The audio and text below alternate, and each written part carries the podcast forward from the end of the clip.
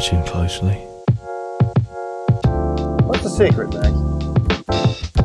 You just gotta find something you love to do and then do it for the rest of your life.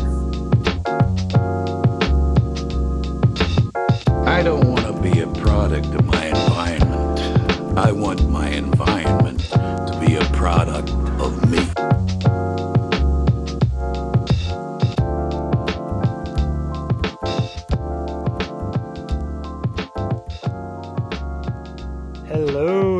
everyone, and welcome to The Establishing Shot, a podcast where we do deep dives into directors and their filmographies.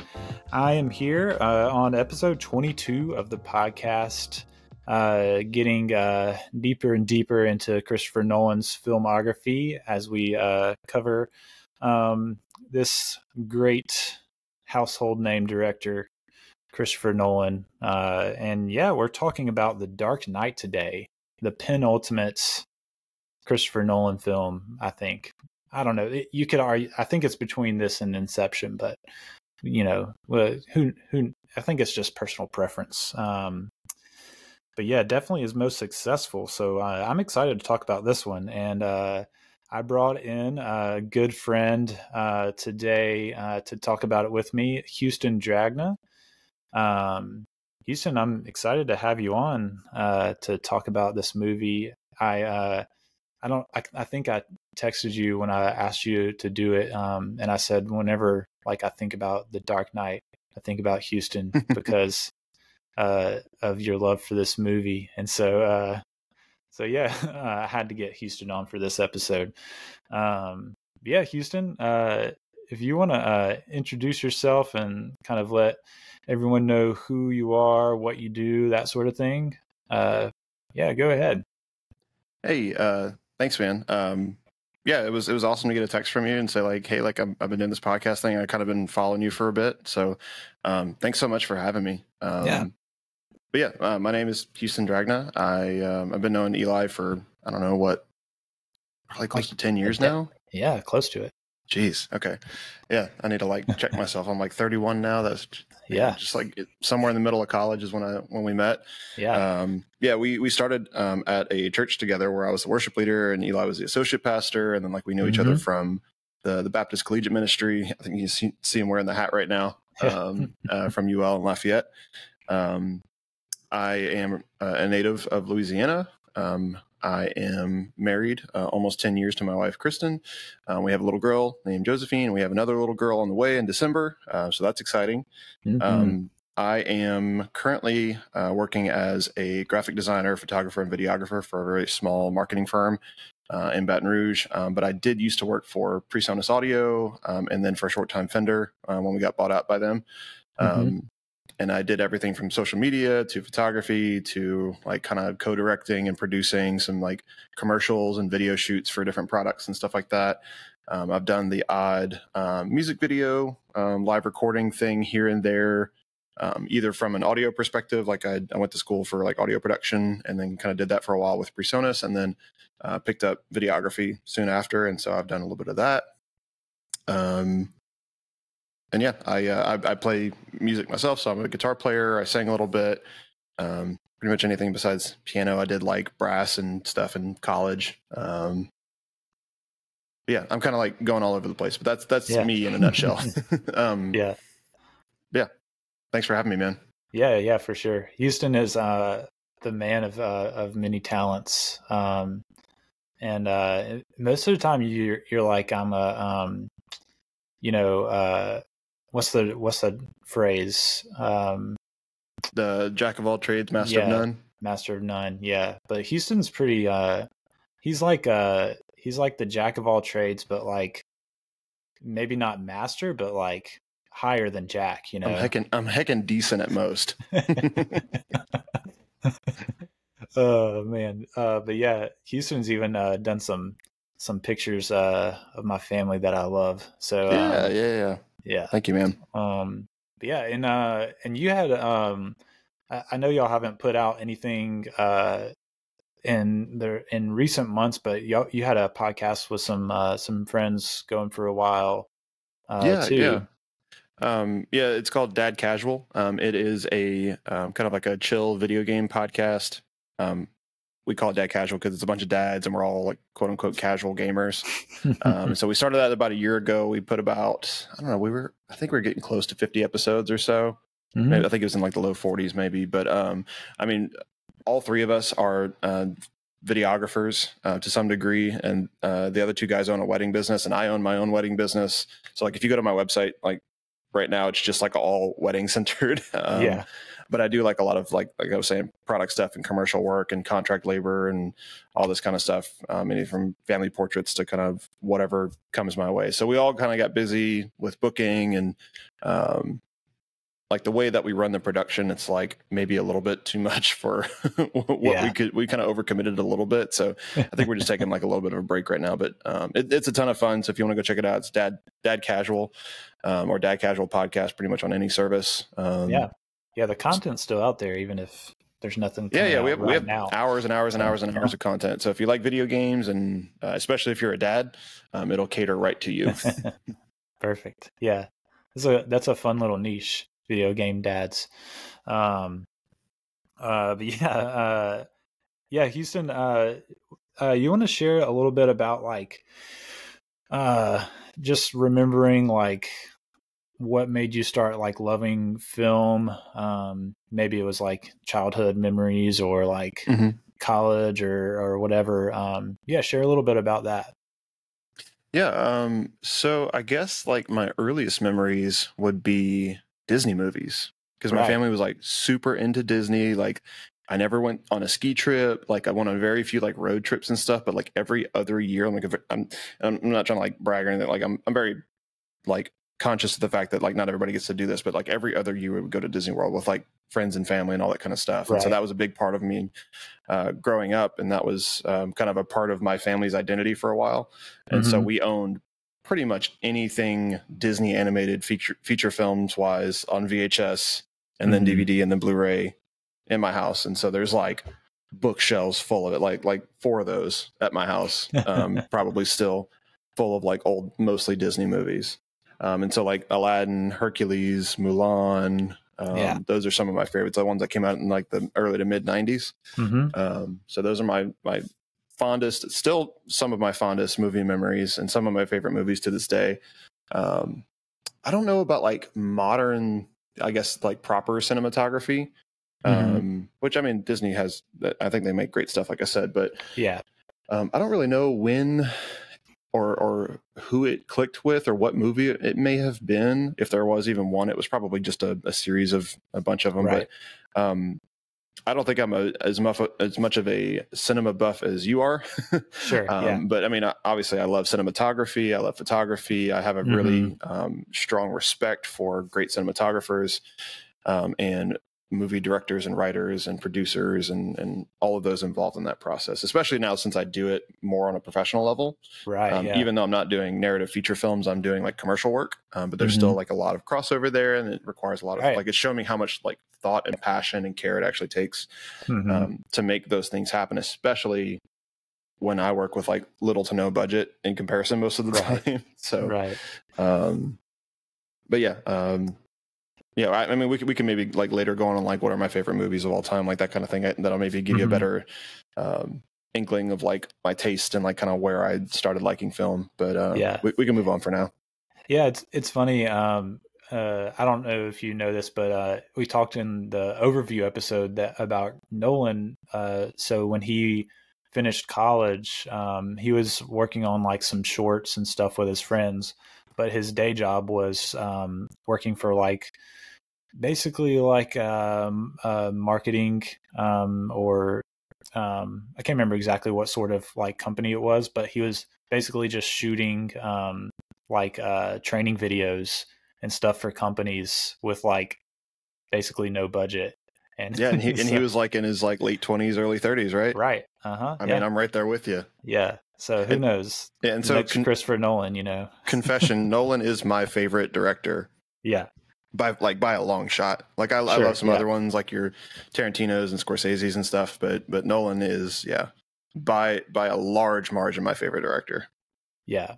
Yeah, he's um eh, like I said, he's kind of like the the household name. Like he's he's so accessible. Um Mhm. and like like if you're if you're kind of like um you know obviously like there's there's his detractors um but um but it's like un, it's undeniable that like he's done something with movies that not many people have done which is like make original stuff that like like kills at the box office like not Yeah. a lot of people do that i mean you've got spielberg james cameron like nolan and not really a whole lot of others are able to to really do that so Yeah, I agree. Um, and and I will preface this um, and and just kind of get it out the way right now. I'm not like um, I, I would say I'm a pretty hardcore modern Nolan fan, but I actually haven't seen his first three movies. yeah, I yeah haven't yeah seen Insomnia. I haven't seen Memento yet, and I haven't seen what's the the first the very first. Yeah, yeah, yeah, I haven't seen that one either,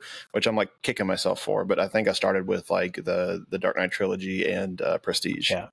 Yeah if i had to recommend like just one of his early movies it would be memento um Mhm. and I, a lot of people still will say that's like his some people even say that's his best um still Okay. um it's just it's it's just like it's very like precise and like interestingly constructed um yeah really good um and some following's okay um you, it's very obviously made with no budget um Mhm. and uh but like really well made for a no budget movie um you know insomnia is kind of like his mo it's it's the probably the least nolan movie of all of his Yeah, I, I was listening to your episode on that one a little bit. Um, Yeah. but yeah, I didn't even realize he'd made a movie with Robin Williams. I was like, yeah like one of my favorite actors. So that's pretty Yeah. cool. Yeah it, it's um it's still really good um i like insomnia but um but yeah what what was your like do you remember what your introduction to nolan was? I think it was, uh, and I was looking at the, the timing of his movies. So I think technically Mhm. The Prestige was like it came out just after the um, Batman Begins, right yeah. But I think I saw The Prestige first. Okay yeah. Because I, I think at the time like the notion of like the superhero movie was still kind of fresh, it was yeah and like I think the only ones I had seen were maybe the original um, uh, Spider-Man ones, the um, mm-hmm. the Raimi, uh, um, yeah what's the director's name? yeah Sam Raimi Sam Raimi. Yeah, yeah, yeah. I almost said Rami Malek. There's like no, no way, that's the actor. um, but yeah, and, and I love those. But um, yeah, that was definitely before the whole superhero movie, like like proper modern one kind of craze Yeah. caught on. Um, and I loved Hugh Jackman at the time because I think he like that maybe was the tie-in from like X Men. Like he had like yeah just done that, and X then he did had just come out not Yeah, not long yeah. And before. so I, yeah. I did actually like those. I guess it, yeah, it was like right when the that was that whole craze was starting, and so Mhm. maybe I was like, oh yeah, well maybe I'll check this out. And so um, I did, and I remember that movie just blew my mind. It Yeah. was so good. The twist is amazing. Like the whole Mhm. tone of it, his cinematography. Um, I, I'm not sure. Was that also a Wally Pfister movie for for DP? Yeah, I think mhm. he's done most of them, um, most of the Nolan movies. But yeah he um, has. Um, I but- think all except uh not the not a few most recent ones, but um, but yeah, everything from like Memento to like um the whole Dark Knight trilogy for sure. yeah. hmm Um, I think through the Dark Knight. I think starting with maybe Dunkirk, he switched to Hoyte van Hoytema. mhm. Um, Yeah. Okay. but yeah, all But the yeah, way Pre- through. Prestige. Yeah, just to, Yeah. to get back to that, um, the Prestige I think was definitely my first one that like really gripped me. As like, okay, I, n- I need to know who made this movie. Right. Yeah. Um yeah, that was uh that was mine too. Prestige. Um, Mm. I think I had seen Batman Begins when I was in high school. I remember watching it um like on my TV in my room, I think. um cuz I I didn't see it in theaters. Uh but yeah, I, remember the press the Prestige sticks out cuz it was like like you said it was the one that was like, "Whoa, this is there's a lot going on here." It, it, Um, it, it was like the most intentional type of movie I'd ever seen. Like it wasn't just like this like happy-go-lucky Disney movie kind of thing, but it also Yeah. wasn't like a horror film, and it wasn't like super inaccessible. mhm. Um, so it, I kind of it, it just hit right there because like there wasn't like a lot of like, and I don't even think it was it R rated. I think it was just PG thirteen. Yeah, it's PG thirteen. So yeah, like it was just like whatever. Like it, it doesn't have like a whole lot of like quote unquote bad stuff, and I can just kind of enjoy it and watch it with Mhm. family, and like it was just a cool thing. So yeah, yeah. Um, which is funny because he really walks the line. I think for some of his stuff on PG, because like that last that last uh picture that you get in the Prestige is pretty horrifying, and Yeah. yeah, um, yeah, and and really too, like in the Dark Knight, which we'll talk about, he he does some like editing, like where he cuts at just the right moment Mhm. so that he can keep it PG He's, thirteen. he's pretty good about that, like in Yeah. Inception, for sure. Oh yeah. Um but yeah, uh yeah, it's um I we can transition to to the Dark Knight um off of that. You were you were talking about like the kind of um genesis of the the superhero movie movement. Um Mhm. and that really was like um I mean that was the that was this. This is kind of what did, I mean you had like um you had like franchise stuff being made, like this, like we talked about, Spider Man, the X Men you had like stuff. the old, and even like the older like Batman Mhm. iterations and like the Superman Yeah. movies and all that kind of stuff before, but like this was like it felt different. Oh yeah, yeah, and it's it, it bef- at that point it was kind of like, oh yeah, every like like every couple decades they'll they'll do some superhero like a little few superhero movies like they did with Batman. There's been a, a couple iterations at this point. Spider Man, um, the the Spider Man was really like, I, I guess, kind of new. There might have been some other older stuff, but um, not Yeah, well known. And I think like it's like Superman yeah, Um, I think I think some of these like kind of what maybe set them apart is like like these ginormous budgets with like proper Right. VFX and special effects budgets, mhm. and it, it didn't feel kind of like so like it didn't feel like a movie. You know what I mean? Like it didn't feel like this like old school like golden days of Hollywood kind of film. Right. Um, it it felt like it, there was it was a lot more um, like tangible of a of a movie. and modern like uh hmm like if you if you go back and watch like the like if you go back and watch like the 89 spider-man or go back and watch like the 78 superman you're like oh yeah that was made in 78 or yeah that was definitely made in 89 Yeah. um and so like I these do- movies are definitely of their time for Yeah. sure Now I do have a soft spot for the Clooney Batman movie. oh yeah the Or clooney both, one both of them. Yeah. well clooney was only the one he Was- was, only um Well, didn't he do? Wasn't it So, Batman and then? Uh, keaton the keaton was in the first two burton ones well, then there's um, Batman and Robin, right? It was like Batman and Robin was uh, Val Kilmer, and then was oh, okay. Clooney was in. Uh, no, Clooney was Batman and Robin. Uh, Val Kilmer was Batman Forever with whatever uh, one Jim Carrey. whatever one uh, Schwarzenegger was in is the one I'm yeah, talking about. that was about. Batman and Robin. Yes. Okay. Then I really yeah. like that one. I still do. it's a, it's definitely a guilty pleasure movie, but I, I do enjoy it. yeah, that uh, that would definitely be considered guilty pleasure based on like ratings of it. Oh yeah, for sure. And but it just it felt the most like comic booky. Like it Yeah. was just so over the top. yeah. I don't know. Yeah, it, was, the- it cheesy in the best way. fun fact about that one um, they paid schwarzenegger uh, a ton of money to only be in scenes where you could see his face so like if you can't see schwarzenegger's face then it's not him Oh man, that's awesome. That was like the only way he would do it he was like i'll I'll, sh- I'll shoot the close-up scenes and then i'm out um, so good.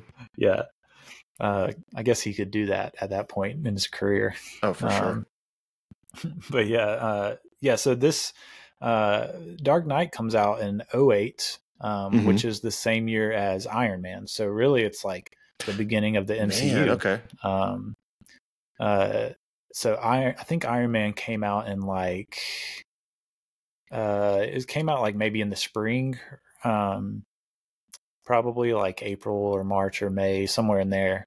And then this came out um, in the summer. Um, Mhm. so it yeah, you really end up with like two trajectories. The one being like the MCU spiraling out of the success of Iron Man, Mhm.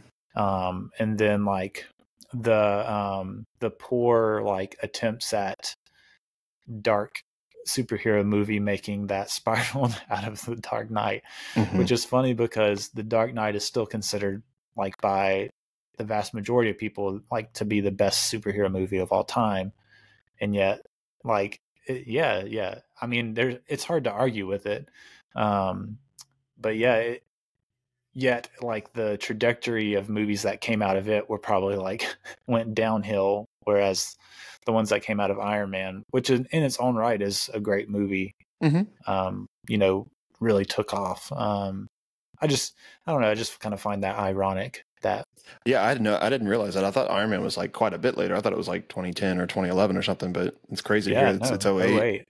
Yeah, yeah. It, it is crazy to think about that. Um, because yeah, oh, uh, 08 was Iron Man, and then like they kind of amped it up each year following that, and then 2012 was the first Avengers um movie, and so like you Mhm. really it was kind of like an ex- exponential growth every year, like from 08 to 2012, because they started like pumping out more and more of those movies so that they could work up to the Avengers. Uh, Yeah, I remember that. That Yeah. that whole era was like such a fun time to be it was into yeah. movies. Oh yeah, for sure. Mhm. Um, yeah, that it was it was it was a fun time. But this this movie really like stands out amongst all of that as just something totally like different and unique and special. Um, but yeah, uh, you know, so obviously Nolan had made Batman Begins. He threw in, uh, you know, you got the Joker card Mhm. reveal at the very end. People freaked out, um, like, oh, they're gonna do Joker, um, and uh, but Nolan, like, honestly, uh, like if you if you read like interviews, he was like, he did that. Um, it it wasn't like it. He didn't do it with the same intention that like you get a lot of post credit scenes from Marvel movies these Mhm. days. Like that wasn't really his intention. It was just kind of like a like this this this is just the beginning of Batman. There's it's kind of like that idea. Yeah, he, he like- meant for it to be like a self-contained origin story, not Yeah, not his Right. intention to be like the beginning of this a whole franchise Yeah, or yeah, yeah. Yeah. Um but yeah, he um so he was he's you know, he's kind of like innately resistant to doing a sequel, which you like you could probably see with the like with the way his career's gone like before that and since. He's like very interested in making like original stuff. I mean, I don't know, man. I'm still Um, waiting on the sequel to Interstellar. oh man. With you uh, imagine?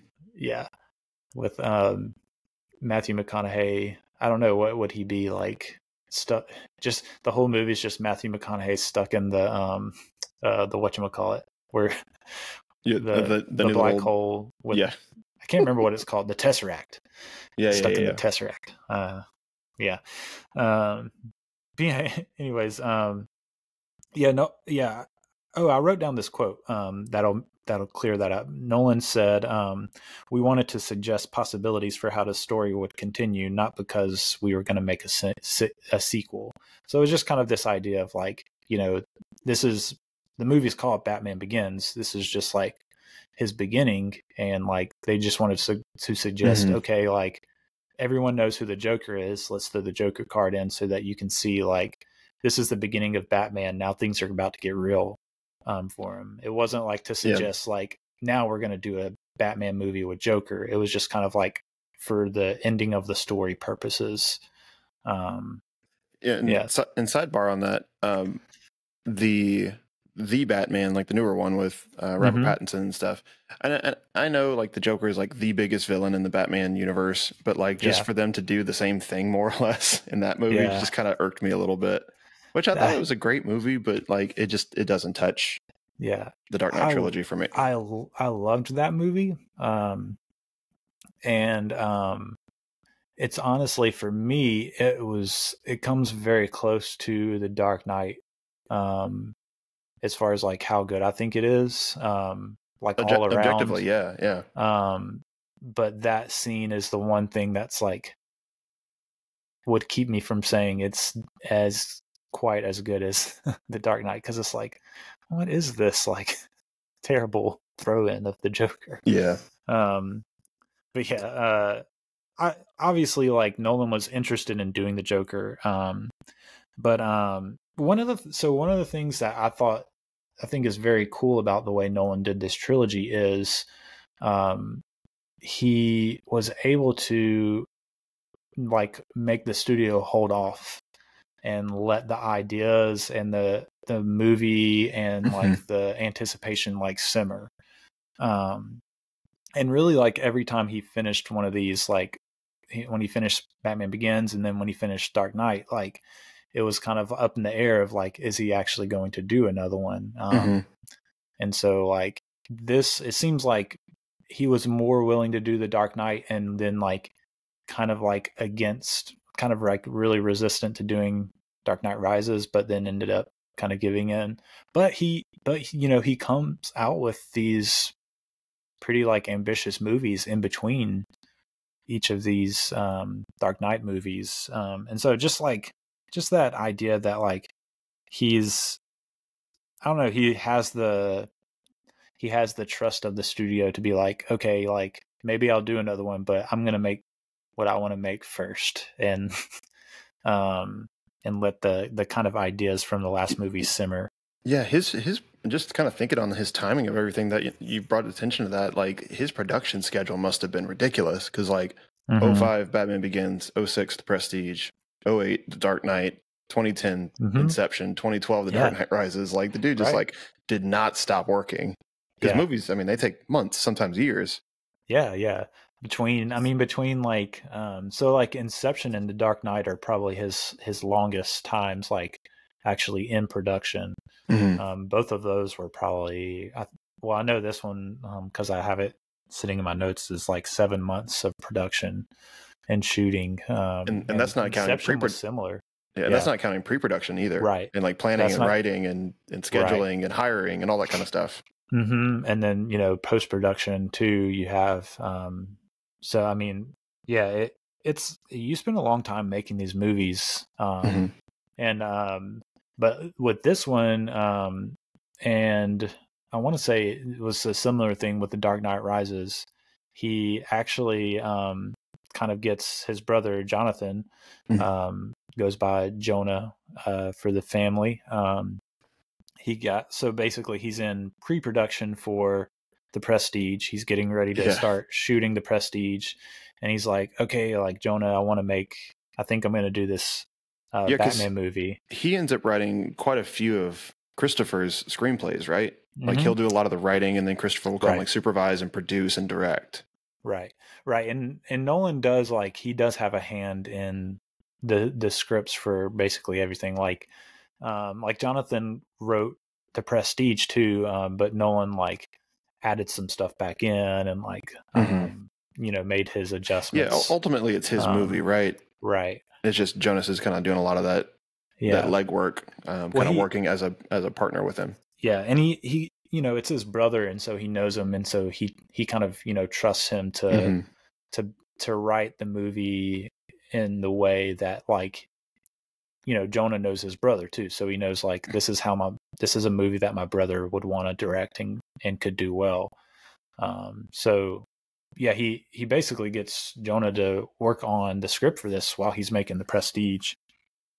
Um and uh yeah it's it's um basically like they took um they took a few ideas like so one would be like at the end of batman begins you know gordon kind of suggests this escalation of things now that batman is kind of like out there and so Yeah, they, yeah, they sure. take that idea of escalation and like batman is a the batman begins is a very like personal film for bruce and batman Mhm. and it, this one you know is already like escalated a, a good bit like i think it's i think it's supposed to be set uh, around like nine months to a year after Yeah, it's not super long after, but it's kind of Yeah. enough to like for the the world or at least Gotham to realize like what has happened and kind of digest Right. that for a little while. yeah and so you kind of see the the telltale signs of everybody being like super on edge. It's like I Mhm. I don't I don't like it tonight, man. It was that one guy said. It's like Yeah. it's like what you have more chance of running uh, winning the Powerball than running into him.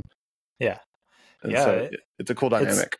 it's escalated. Um, they they ran with that idea, um, and uh, yeah. It, so, uh, you know, before he, I think before he even took it to Jonah, I think he did do talks. Uh, he did a few months of talks with uh, David Goyer, who was the the co-writer with with Chris Nolan for Batman Begins. Gotcha. Um, so they so, so if you like look at the credits, um, I think Chris and Jonathan have the right the screenplay credit, but Chris and David Goyer have the story credit, um, which is like a a whole like I don't know. It's it's like you know, I guess it's one of those things. It's like when you actually write the script, you're putting the story to paper, but you can still get story credit. I don't know.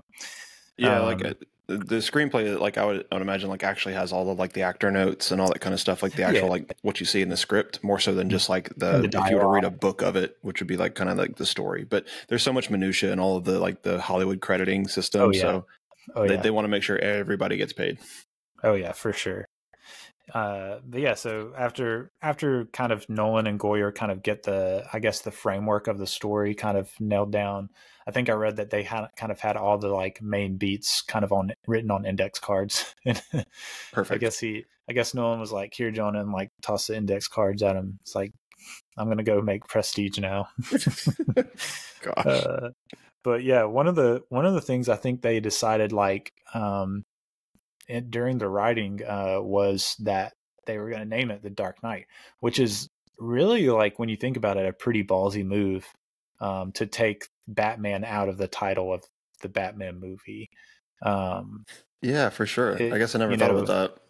Because up to this point, like every everything Batman has Batman in the title, whether yeah, it's like shows or movies or comics, usually even now that you're saying um, that, I am kind of like remembering the the hype around that name. Just just uh-huh. the thought of it alone, I was like, oh yeah, like this is weird. Like I know what it is because I saw like the trailer or like just like the iconography and the typeface right. and all that kind of stuff. And you see like directed by Christopher Nolan. It's like, oh okay, this, this is more Batman.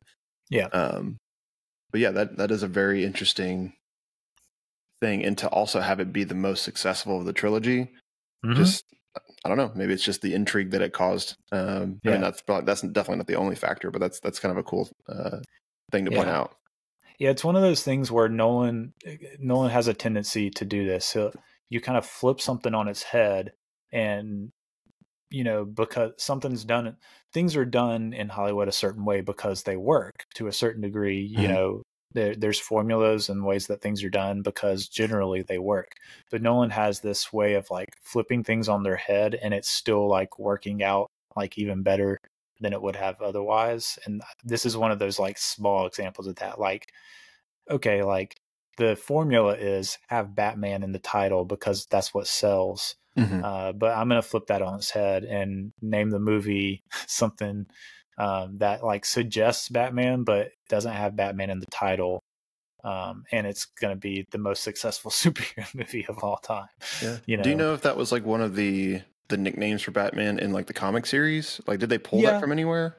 Um, yeah, it's. Um, I mean, he's he's referred to as as that in in various places. Like, there's um, there's uh the Dark Knight Returns co- like comic Mm-hmm. Um, that's a pretty like I feel like I'd, I'd read one. that somewhere before. I just was making um, sure.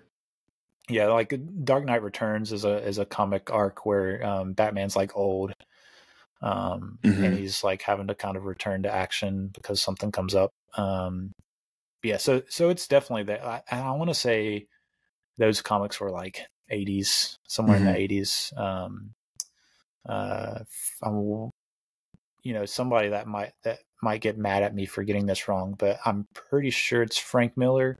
Um, but you know, you can just like at me, I guess, afterwards if I got that wrong. Uh, oh, uh, um, Batman Twitter or whatever. a, quick uh, Google reveals Detective Comics number 45 um, is where he was first called the Dark Knight. Okay. So that's really early on. Mm-hmm. Um, a year and a half after his first appearance. Yeah.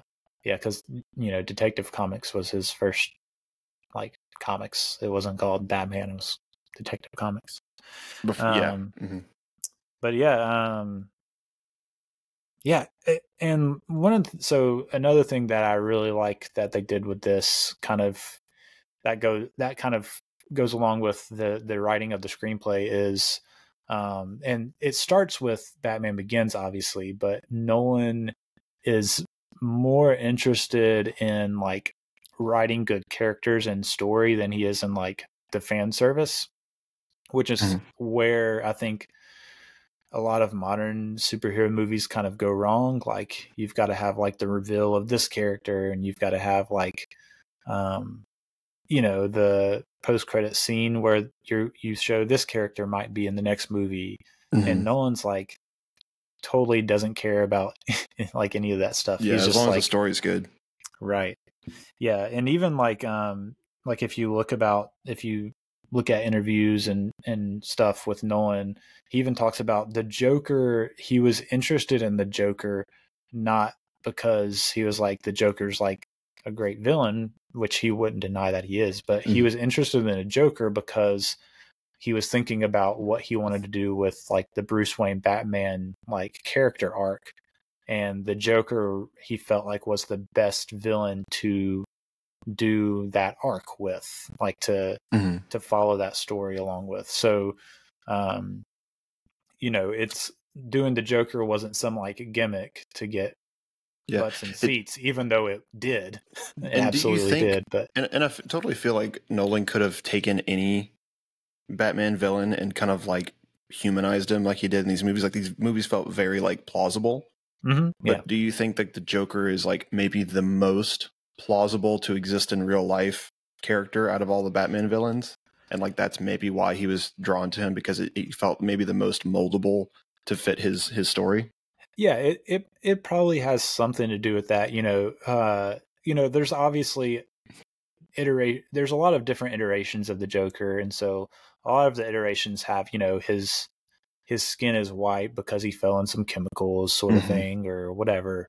Or he has all kinds of different origins or non origins. Um, but yeah, he definitely like the way the Joker operates feels pretty grounded in rea like it could be grounded in reality, which does match what the Nolans were trying to do with this screenplay, which is like let's take we already like took a step forward with like grounding a comic book movie in reality with Batman Begins, Mm-hmm. but they decided to like take it a step further.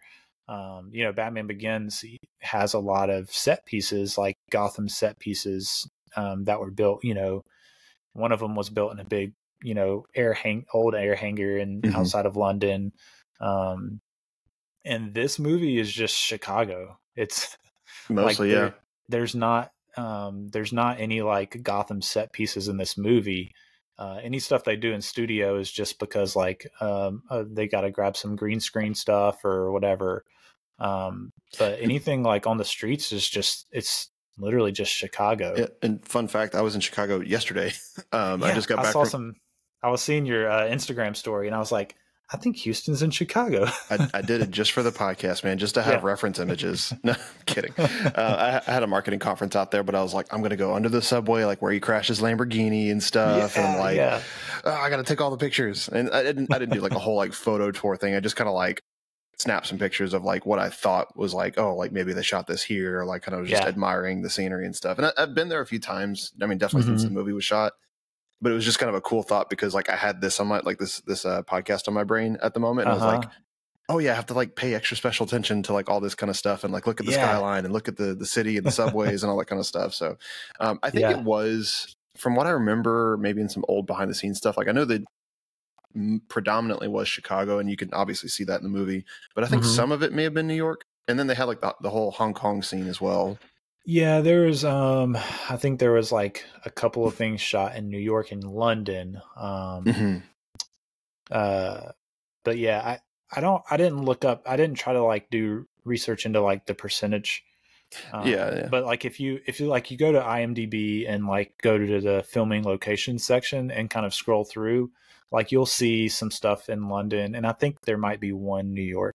Um, I can't remember if there is or not, honestly. Um, but uh, if you scroll through, like you just keep seeing like Chicago, Chicago, Mm-hmm. Chicago, and then like there'll be like London or Hong Kong, like pepper. Obviously, like the Hong Kong scenes are in Hong Kong, For sure. Yeah. but um, but But there'll yeah, be to- like some London peppered in. Yeah, to your point though, Um, like it is really cool that they used a lot of just like on location, real, Mhm. like actual built cities. Like they didn't. It, it added to the realism of it because it, it kind Yeah. of grounded it and made it feel, even though it's quote unquote Gotham, it made it feel more relatable because it's so like le- legitimately real. Yeah, Yeah, and part of what they like so one of the things that really like Nolan was interested in is doing like the the city as um like the I guess like the synthesis as like city and myth, um, or like a city and legend, uh, like a legend. Um, Mm-hmm. um, he so like in the back of his mind, kind of making this movie, he had um, Michael Mann's Heat, which is like very much an L.A. crime story. Mhm. Um, and um, one of the things he loved about Heat was how like the city was very much a part of the city, the story, and the whole story was like contained in L.A. So you have a lot of L.A. movies where like L.A. is a big part, but like they're going here, they're going there, or whatever. Um, but Heat is like like contained Mhm. um, there in LA, and that's kind of the feel he wanted. He wanted it to be like, like really like it ends up being sort of a. I mean, it's a Gotham, but it like it feels like a Chicago movie. yeah, Um, and, and that's one of my nitpicks about the whole Marvel versus DC universe like thing is that like Marvel is grounded in, in anything that's on Earth at least is like real. it's like based on a Mhm. real place, like Spider Man's from New York and all right. this kind of stuff. But then like you have Superman from quote unquote Metropolis, and then you have Yeah. Batman from Gotham, and Yeah. I mean obviously they're like alien planets and stuff in both universes, but um, I do prefer that aspect of Marvel better because it's easy to kind of visualize things that way. Right, right. And I think that's maybe what um maybe what like Nolan was trying to do here is like Mhm. okay, like Gotham has always been this like what city is it exactly? Um and he was he was like let's ground this even more in reality because like Gotham has always had like aspects of several like big American cities um but Chicago and I think he even said like something that he liked obviously like he grew up half of his life in Chicago. Um, uh, him and his his brother. His brother went to school. That's where his brother Oh, yeah, went to high because I school. know doesn't he have like one British parent and one American parent or something like that? Yeah. And so like he Yeah, was kind of like his mom is from the Chicago area, and so they kind of went back and forth his whole childhood. Um, yeah, so Chicago means something to him that way. But he he kind of talks about how something he likes about Chicago is that it's not quite as like recognizable as New York City Mhm. or LA. Like if you watch a movie and you see like the streets of New York, you're like, that's New York City or that's LA. Um, but Chicago is a has a little bit le- like it. I think it more. It's becoming more and more recognizable, but um, it's, it it's is- just not as used. Like New Yeah. York is used for everything. LA is used Everything, for every, like yeah. no, everybody knows the Hollywood sign in, in Mhm. LA and Hollywood, and everybody knows Times Square and the Empire State Building and the Hudson and all Right. that kind of stuff in New York. So yeah, yeah, I totally see Yeah. that. Yeah and and so you know he he really takes that the chicago ness of it and runs with it. Um and then too like he even it, well like just stay on that for one more second like one of the things that i think it does is it brings like um uh like a weight to the city and a, a kind of depth to it not even in not even in the sense of like um like thematic depth depth but like i think literal depth. So like we'll talk more about like those imax shots of the city but like if you compare like some of the shots even just going back to like batman like there's there's maybe one or two shots in batman begins where you really feel like the depth of a city because they did shoot on like sound stages that were built sets and stuff a lot more. Um well and so with this one you have all those shots of the city and you see like literal depth you're like Mhm. oh this is It's it's hard to fake for sure. it's the city that i'm in um like it, even like if you think back to like the 89 bat like the tim burton batmans Mhm, those were like very stylized and very obviously like set like mhm. built on sound stages and there's like not depth to that like you you don't watch those and feel like man this is a, a wide expansive like huge city that this Mhm. is taking place in and you feel like that in this movie because of that groundedness um but um but yeah then i mean you also have like other things that ground it in reality you you kind of get rid of the Batcave and Wayne Manor. Um, Mhm. You know that the explosion of Wayne Manor was an excuse for them to like even I ground it. even more. Um, you know, he has his little underground bunker. and um, he's in a penthouse, and you have a lot of stuff happening on like business suites in Chicago buildings and stuff.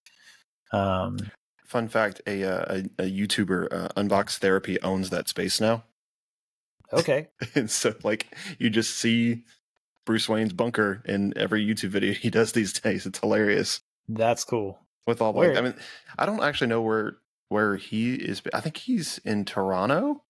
Okay, Um, I know he's Canadian. I don't know if he's currently based there, um, but it's also been used for like music videos and all kinds of stuff. yeah, Um, but yeah, it's the same like endless like tiled lights, lights Oh, across the ceiling and just concrete, and he just set up a unboxing YouTube channel in there. I'm like, first time I saw it, I was like, hey, that's super weird looking.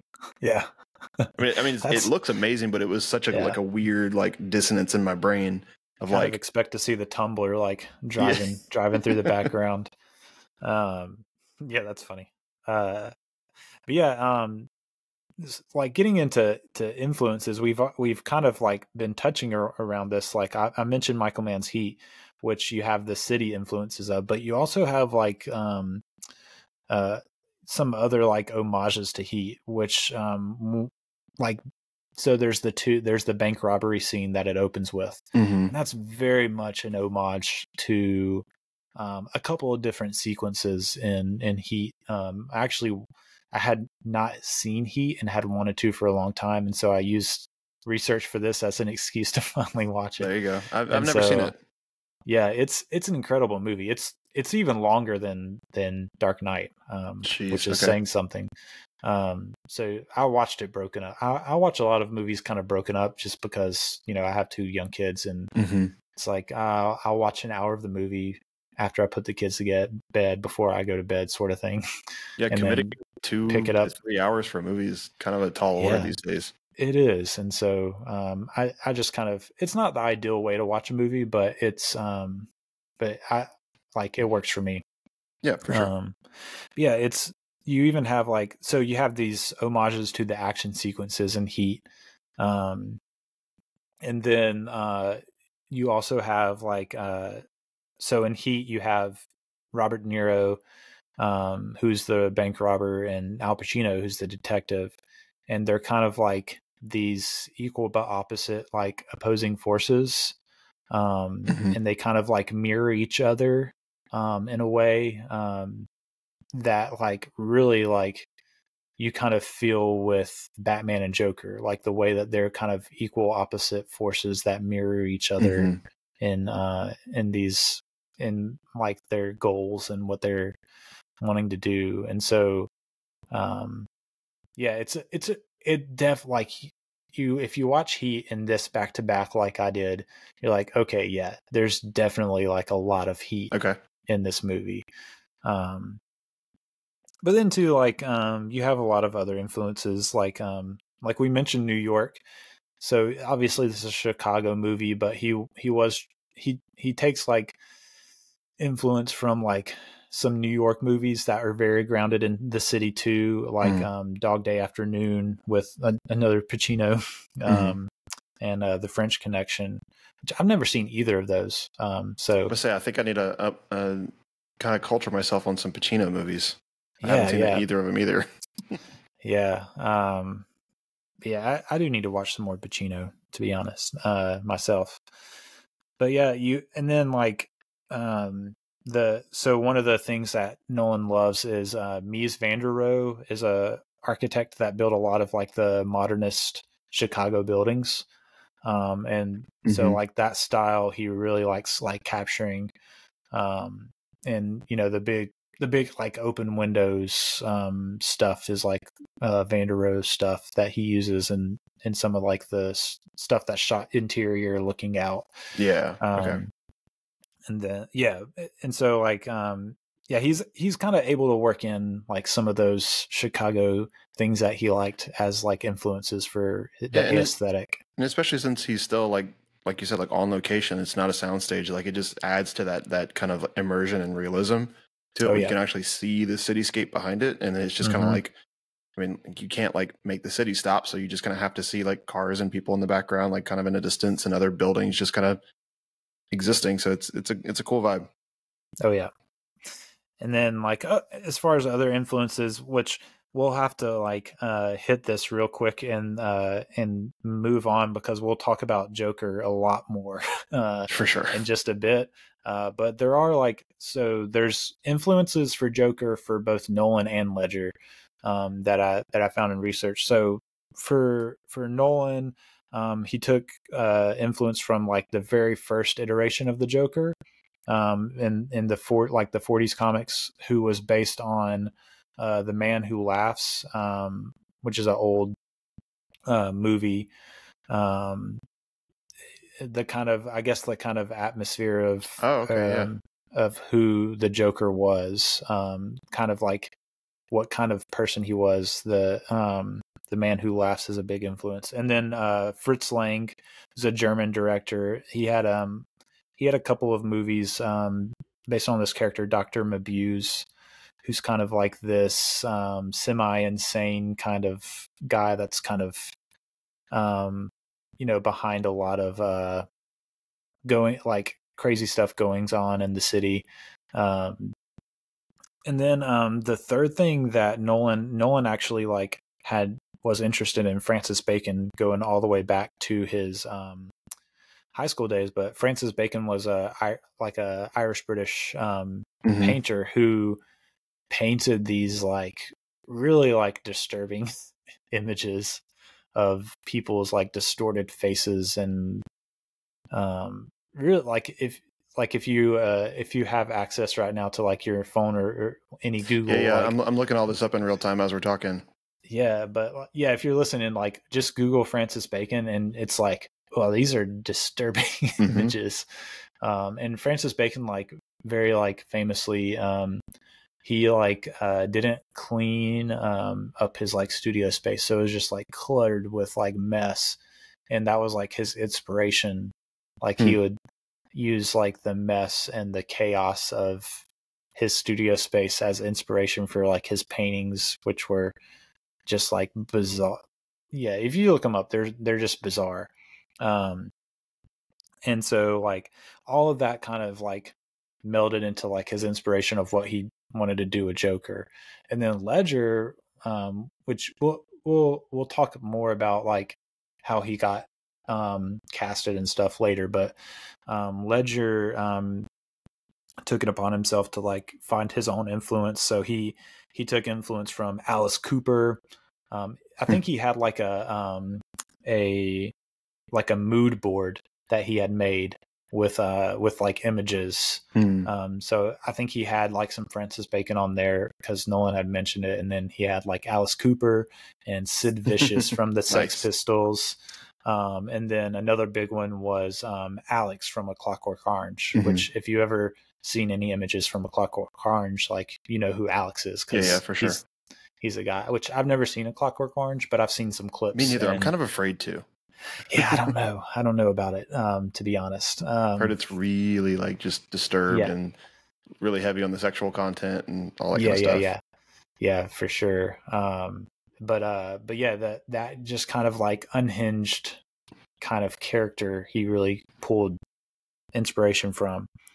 Um, and then even like uh, one of the things that I, that I liked, he he kind of watched a lot of like Chaplin, uh, like hmm. Charlie. Chaplin and Buster Keaton to kind of like pick up on their body language and their body movement which like you really see um so yeah i, I guess that so. was kind of like in the back of my mind when i was watching this time and like so one of the things that jumps out is like when he rolls out of like the semi truck after mm-hmm. it flips like just the way he like rolls out of it and kind of stumbles about and like is walking uh uh it, like it was very much like early st- slapstick comedy kind of style of body yeah movement. and then like like how he plays with like his jacket too, and like the scene where he first talks to the like the the Falcone like crime syndicate yeah, yeah. family, and he has he's like kind of like tugging on his jacket with the the cord to the grenades mm-hmm, and stuff. Yeah. He's he's very playful and kind of like just kind of like cheeky with it almost. Yeah, yeah, mm-hmm. yeah, yeah. It's very much um, it's like that uh kind of self aware um, but like clumsy way of like holding your body yeah, and like um, he that... like he knows he's playing a character. Like mm-hmm. it, it's Heath Ledger playing a character playing a character. right. Right. Yeah. I mean, Joker is very much like um, a a theatrical presence like for sure. that's that he's putting on um or maybe that he just is at that point you know um Mhm. but yeah um yeah I, mean there's a lot of other influences that we could talk about but um but just getting into the production um i mentioned you know this was seven months of shooting so you you've got a long period of shooting and um he's working with uh 185 million dollar budget which is a huge budget Jeez. um, I think it's a yeah, it's definitely his biggest um, budget. I can't. I would have to look up. I, I would- I I didn't would look up if it was his biggest ever, but I think it might be. I would imagine like Um, maybe Interstellar may have been just because of all the visual effects and stuff. Maybe, um, but but I mean, yeah, Interstellar even was um, like mean, yeah, most, I don't think it had any soundstage stuff. CGI. Like I know Inception was like 160, so a little less, still a huge budget. Mhm. Um, but uh, but yeah, oh, now I'm stuck in my. Oh, Interstellar definitely Inception had CGI. I remember the whole like story about the the black hole generation and like you went to this oh like yeah, yeah, scientific um like institute or like a school or something Mhm. like that and they spent like hours and hours and hours and like I think I saw the figure it was like so many hundreds of years of computer rendering time to like make that movie possible so like they had to like send it out to like this big farm and stuff but that's that's a I'm not doing Yeah. that movie but I would love to that's another one of my favorites yeah, yeah, yeah. It's it's definitely coming down the line. Um, but yeah, yeah. I mean, like we said, we you've got stuff shot in Chicago over six. I mean, you're over seven months. You're going between Chicago and Hong. I mean, imagine like he he's like, uh, I want to get um, I want to get some shots in in Hong Kong. So let's take our like team of hundred people. Let's fly us all out to Hong Kong that's, and all of our so equipment. wild but then to have a budget that just says yes to that kind of stuff is, Yeah. is such a crazy concept to me Yeah. And this was so one of the things that like helps is this was like the kind of um beginnings of like hey, let's shoot some of our movie in China so that our movie will sell like more in China sort of thing. Um this was kind of like the beginnings of that kind of studio way of Hmm. thinking um was during this period and so um so that probably helped that the studios were starting to think in that way and we're like, okay, yeah, we'll give you some money to go out there because then our movie will like make more money in China because there's stuff shot in China. Mhm. Um, which makes makes sense like that you know i mean the chinese government is probably like way less likely to like shut down your movie if you like shoot some stuff in their in their country. Um it's a good but thought. uh yeah um it was like marketing um but yeah no one was able to get those. But yeah the i mean the cinematography is in this movie is it really is just incredible. Um the shots of of chicago um there's like several just like iconic incredible shots Mhm. um and even like the shot of hong kong of like christian bale standing on that building Mhm. is just like an incredible his, shot. his helicopter shots are like wild yeah, to me. They Yeah, they, they're- look like um they look like like old school like nature documentaries. Kind of like Mhm. when like you can see like the camera with the really long lens Yep. on top of the helicopter like chasing down like a pack of like cheetahs like running across like the African savannah somewhere. Mhm. Um but like it kind of gives that like big grandiose kind of feel to it. yeah, and part of it is because he's using the IMAX camera. That's Um, uh that's what he's a fan yeah. of for sure.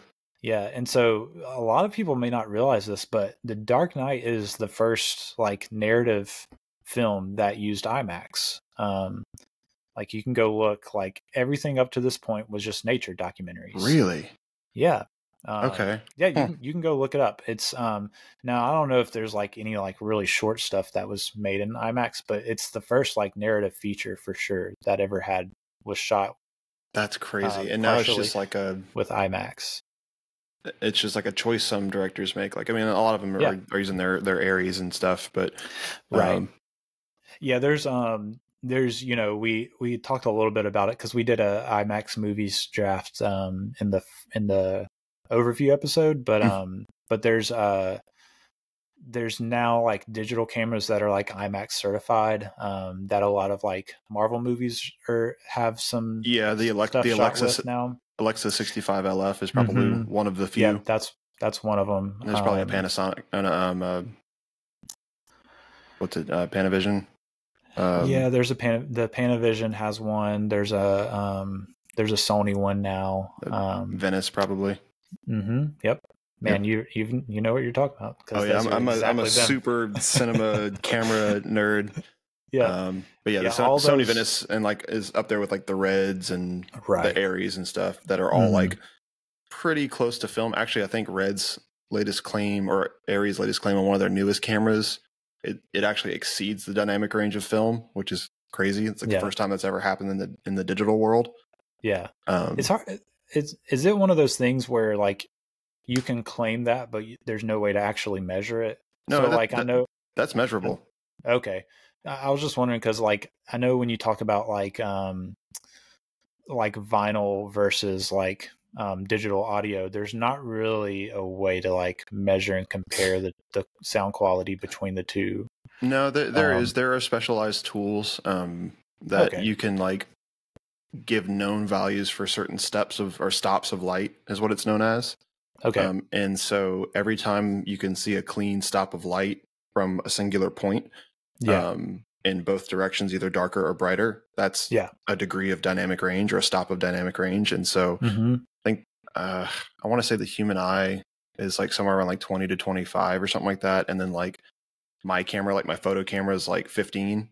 And then like Mhm. a nice $100,000 ARRI cinema camera is like 17 now, Yeah. which is like nearing what film can do or even surpassing in some areas, which Yeah. is crazy. So I'm, I'm sure that like, yeah, I mean, IMAX shoots in a very specific type of film format of the 65 millimeter film. right. Um, and I think sometimes 70, which is maybe what It's- Oppenheimer was so shot on. No, it's so like it's a weird thing. Like it's it, the film is actually 65 millimeter, but when they make the prints, it's 70. Okay. um, which they upscale I a don't little really- bit, I guess. Yeah. Um. So like the prints that go out that that are actually like rolled through the reels in theaters hmm are like the are 70 millimeter, but the actual like what's what the camera is shooting on is 65. Um. I'm not really sure why that is, but that Yeah, that kind of came up in my in my like quick internet research when I was when I was looking into that. Yeah, and so like the ARRI 65 LF is meant to mimic a 65 millimeter sensor size or like a film Right. Right. frame size on a digital camera. Yeah. And so the bigger that sensor is, the more light it can let through, the clearer the image, the bigger lenses, the fancier lenses, high resolution lenses and stuff you can kind of stick on the camera to get um, a better image quality or closer to real life. And that's why I've heard Nolan say that like he prefers IMAX because it looks the most similar to human vision and right. Yeah. it does all these like crazy things with like like what they call like the 3D pop in Mhm. in film where it like the contrast is just right and you can like kind of tell depth better on the film even though Right. it's a 2D format. Mhm.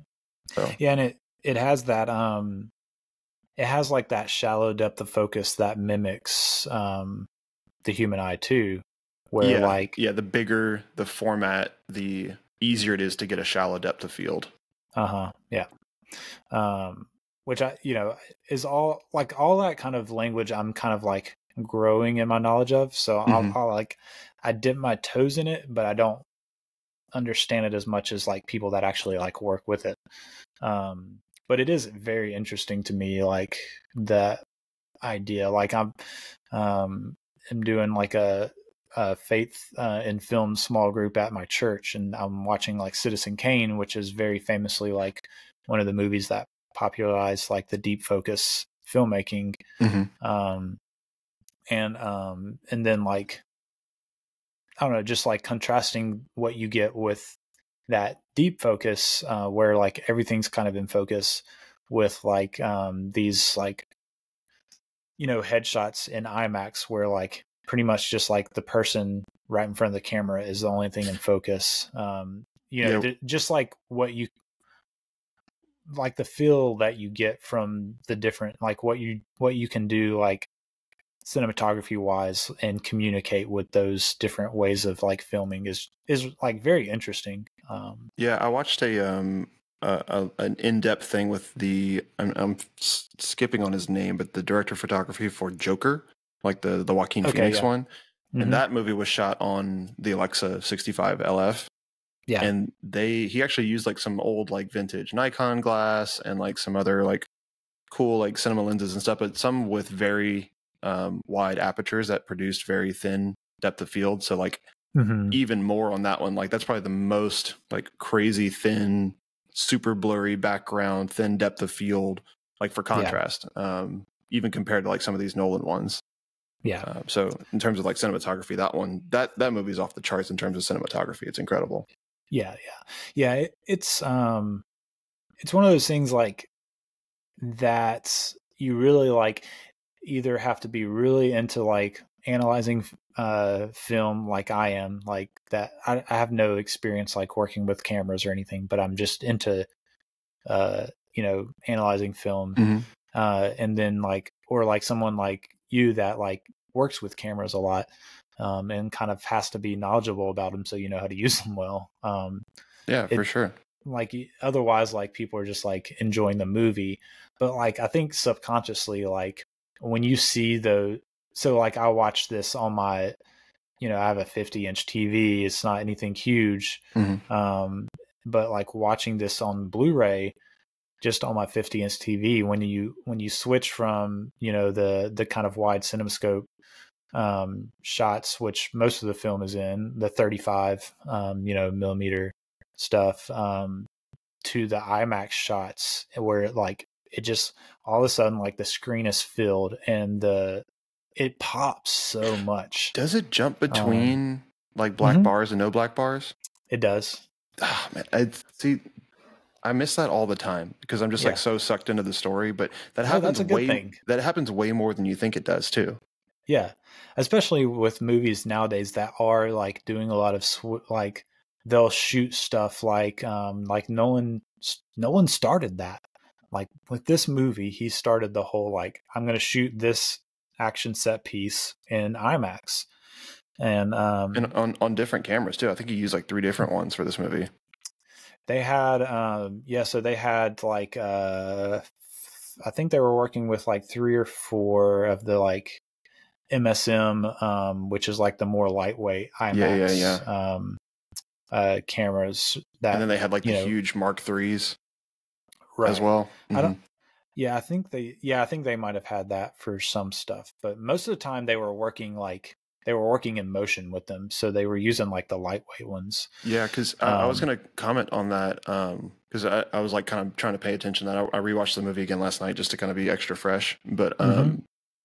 I noticed that during the action scenes, it's all very like first person perspective. Like you're like actually in the fights and stuff, and like the the Yeah. panning is like a lot more jarring. It's like on the shoulder rig kind of kind of vibe where you're like looking through the operator's eyes Mhm. almost and like it's not like a particularly like t- close or tight shot it's like very much like that 50 mil like human vision kind of uh Right. fi- field of view um but yeah they're not afraid of motion they're not afraid of kind of like you missing a few things here and there because it's like mimicking your head kind of jerking back and forth going between these Yeah. different points of of interest of like there's a punch that landed here but then a building exploded behind him so you have to like hurry up and look that way and it's just kind of it all kind of feels like one shot even though it's not which is i thought was Mhm. really cool but then the the contrast is that they go back to their dollies and jibs and trucks and stuff Right. and all these like smooth pretty motions and helicopter shots during the Mhm. more like expositional uh points of the movie Yeah, yeah. Like one of the things that stands out um,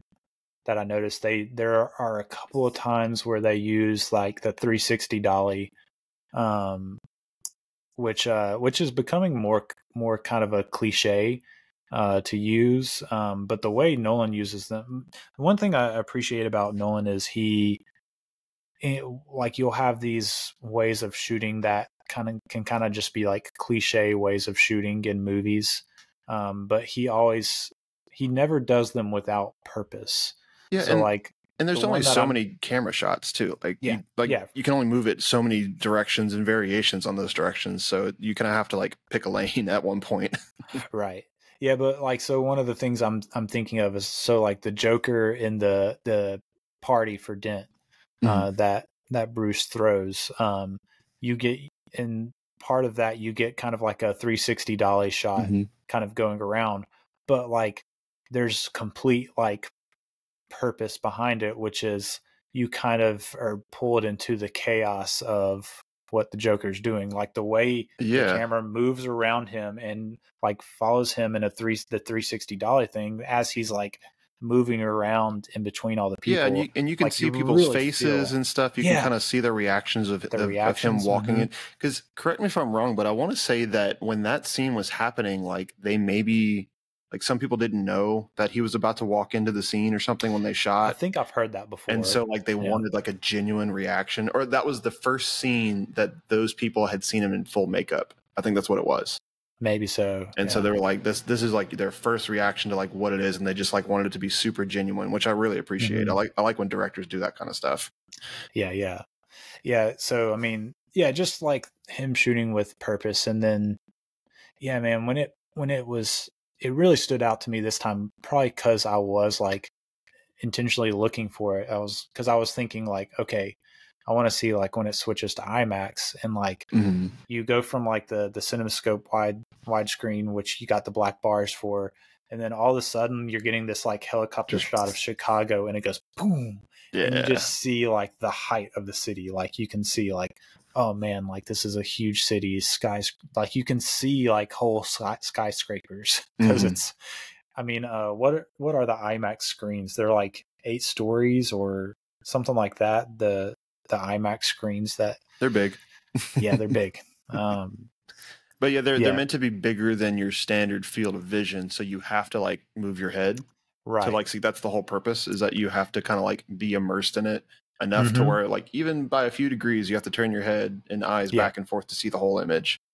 Yeah, and Wa- Wally Pfister, the or Feister, I think he said I don't really know how. I think it's Feister. pronounced. Yeah. Okay.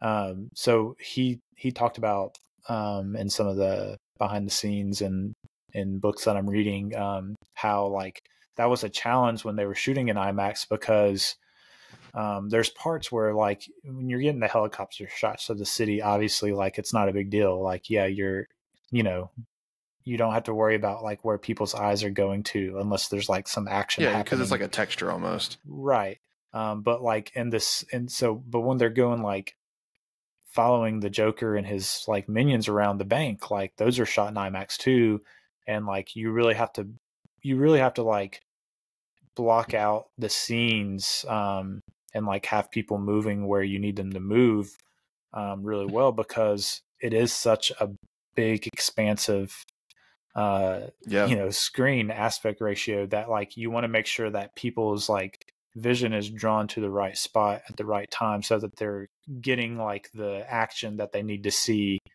um, and not missing anything yeah, and that that use of those IMAXs uh, with the ability to get really shallow like fields of focus, like Mhm. can like focus is a huge part of like drawing your eye to where they want you to see, and also like right I think color with like the the the clown masks and stuff really Mhm. helps with with that Yeah. motion as well.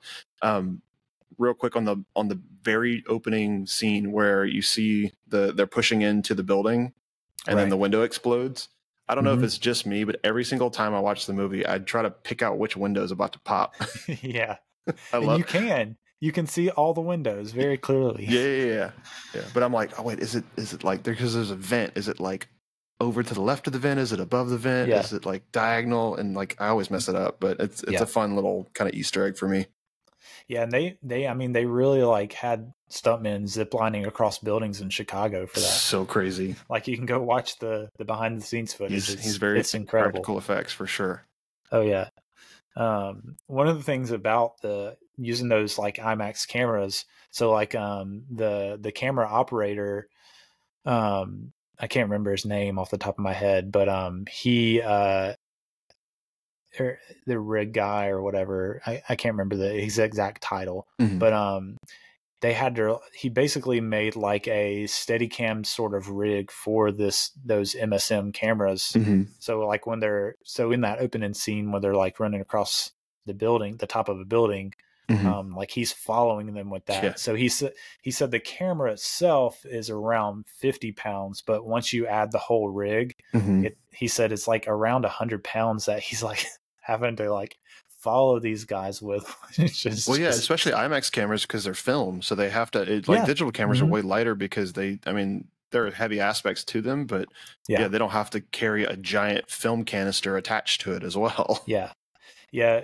Yeah. So he said like after the second day, like it was either late the second day or maybe the sometime on the third day. I think that was like a five day uh shoot that they were that they did um Mhm.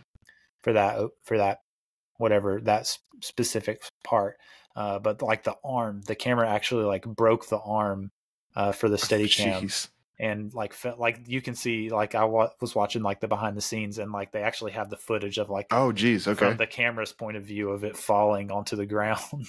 and See, uh, I'm- the, cam- I'm, I'm reading your break, but well, good. That's. I mean, I'm Yeah. sure that thing is hundreds of thousands of dollars. But I'm Yeah. reading your notes kind of along, like so I can just kind of follow where we're going in the next uh, Yeah, yeah. talking points. And it, you just wrote broke arm second day, and I was like, wait, who broke their arm? no, the yeah, yeah the no one broke their arm. The camera broke its arm Yeah, that was yeah, holding it up. Uh, yeah, um, you know, somebody might have broken their arm. oh, I'm sure there's Um, plenty of injuries on a but, movie this uh, big. but yeah, uh, lots of insurance, both for people and cameras. th- their Um, sacrifice was worth it. Yeah so uh, you know we were saying like thank goodness that that camera didn't break uh, when it fell but there's actually like when they were doing the dent um the dent uh joker like car chase scene um Oh, yeah, yeah. Yeah that whole long uh chase uh through like the lower Wacker drive stuff Mhm. they actually did break one of the cameras Oh, um, there's like footage you can see in the behind the scenes footage it's one so they had these they had them like mounted on these like arms that were coming off of um these like SUVs that they Yeah, were okay. using to drive around with um and yeah there was like uh there was a section where like there's kind of you know the trucks like ramming into some cars Mhm. and um the way like the way that the SUV got bumped uh from that wreck uh swung the arm like crash into Oh, like the truck I've, or something I've seen like horror story like reels of those things because that's Yeah. that, that happens kind of often because I mean like that's that's just a high risk place to put a camera even if the arm itself is secure like if it gets bumped or like yeah they hit it. swung if they know? go if they go over too big of a bump on the ground it'll like hit the ground or like it'll hit like a, a, a pole or something that they're passing by terrifying yeah so that that was uh I- I think it was probably one of those like MSM lightweight Cameras that were rigged up on one of those arms but uh but yeah they they did break one jeez Um, but yeah, I mean the the camera work is just so well done in this movie.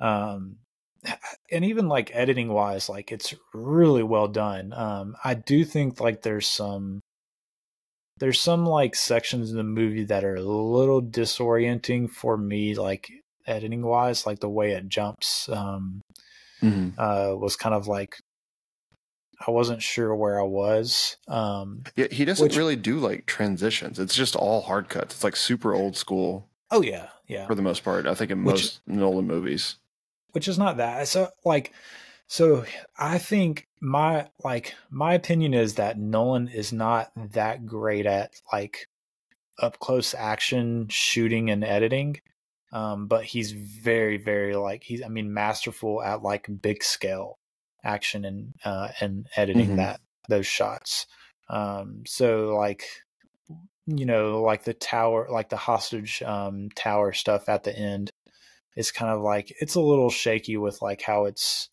shot and edited. Um, yeah but but some of it is like to be honest, like doing research like um into his thought process on stuff like that. So like I know with Batman Begins, um, you have like the disorienting action that happens like in the the shipping container Mhm. um scene but like it's purposeful like his his whole idea was that batman was sort of like um a- the alien in in the movie alien like Mhm. you kind of catch glimpses of him but don't ever really see him fully um Oh, I, I until, like, part. until he decides to like reveal himself more Mhm. fully.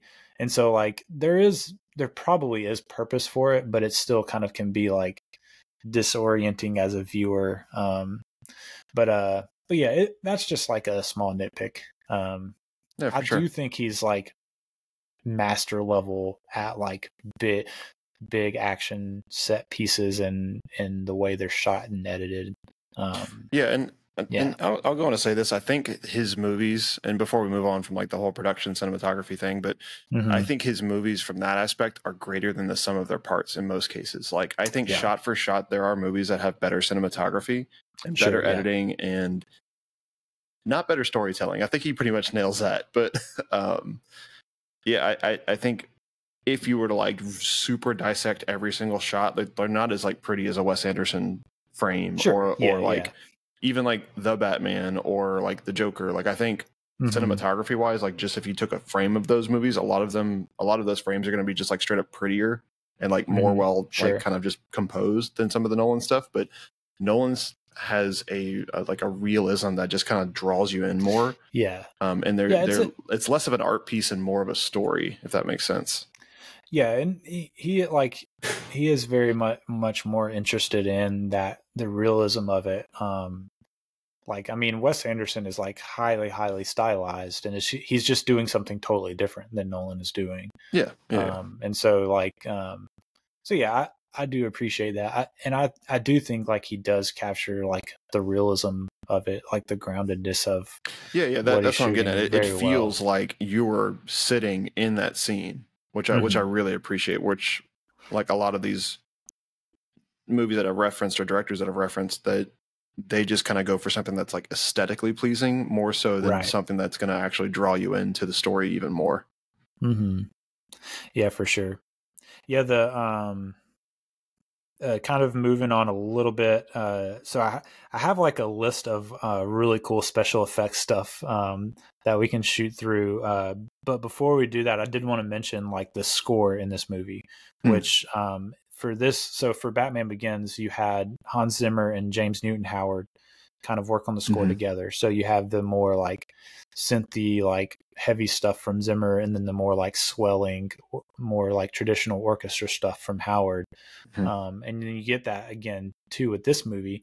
Um, but with this movie, like I really felt like um, it, they really like took a step forward in the purpose behind like the the duality of the score, kind of matching like the dualities that are going on in the movie Mhm. between like Batman and Joker, and then even like eventually like the duality of Harvey Dent and becoming Two Face Absolutely. um uh really good um one of my like one of the really cool things about zimmer's um joker theme Mhm. um is that he spent like a ton of time coming up with all these like strange jarring ways to like make sounds so i mean he was like scraping razor blades on piano um strings Yeah, like, I've seen a little bit of that the behind the scenes and stuff, but continue. Yeah. Yeah, yeah. Um and so like he sent uh he sent Nolan this like 9000 bar like long um like recordings of all these things he did and Nolan like listened to it on the way to Hong Kong and like got back with him and basically said like you know that was a lot. He was like uh He's like, I think the Joker sound is somewhere in there, and you know, I trust you to find it. Basically, what he told him. And uh, but what they ended up going with, they had this uh, celloist um, that came in, and it's really just one long, drawn out note. Uh, so like you can, I was actively listening for it as You I talking about like the ascending, like yeah, so you have really you- tense It starts thing? off, yeah, it starts off with this cello note that's kind of like it's one note, but it's kind of like you have it goes back and forth from like smooth to more staccato, like Mhm. so you have the yeah, like yeah. all that kind of stuff. Um, it's one note on cello, but then you have this kind of like droning. Um, it's kind of like um, it's both cello and like these like droning guitar s- sort of stuff Mhm. that he starts layering on top of that. So it's really like one note plus like an ascending note um, that that starts getting laid on top of it, where it rises Mhm. over that one note that continues, and that's like the joke. That's the sign of the Joker, and especially like when chaos is about to break Yeah, out. I remember like the first scene where he's like, um, he he he feigns his death with Gambol, and Mhm. he like does the whole speech of like, let's put a smile on your face for the first time, and like that music Yeah. is playing in the background. It's like, Oh, oh, my gosh, like the tension is unreal. Uh huh. yeah, and um, and if like if you listen like with intention, um, you can hear all the places where like I th- I want to say there's even like some spots where he hasn't quite even come on screen yet. Um, but that's kind of starts up and it kind of indicates like okay, here comes the Joker. Um, which is really cool. Um, but yeah, uh, uh, yeah, it's. I, I, I think the score is incredible for this movie. Um, Mhm.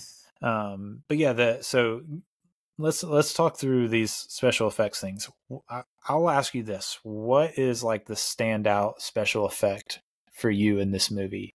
Like when you think about the Dark Knight, what what's like the action special effect that you think of first?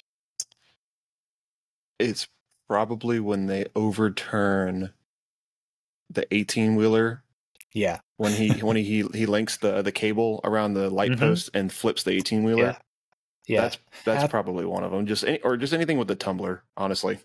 Yeah. Yeah, I think that is like the standout one. So like I think and I think part of it is because that that might have been in like the trailers too. So like you were you were getting it like even before um I don't remember seeing trailers for this just because I was in high school. I don't know that I was watching movie trailers in high school, but but yeah, that is like the standout one I think. Um Yeah, and then like the whole chase scene leading up to that, like in the Mhm. tunnels and stuff, Oh, yeah. like it or the lower level, whatever they want to call it, but um, just to have that as the culmination of it, and then he kind of just like spills out of the car, and yeah. then they have their confrontation. It's incredible. Yeah.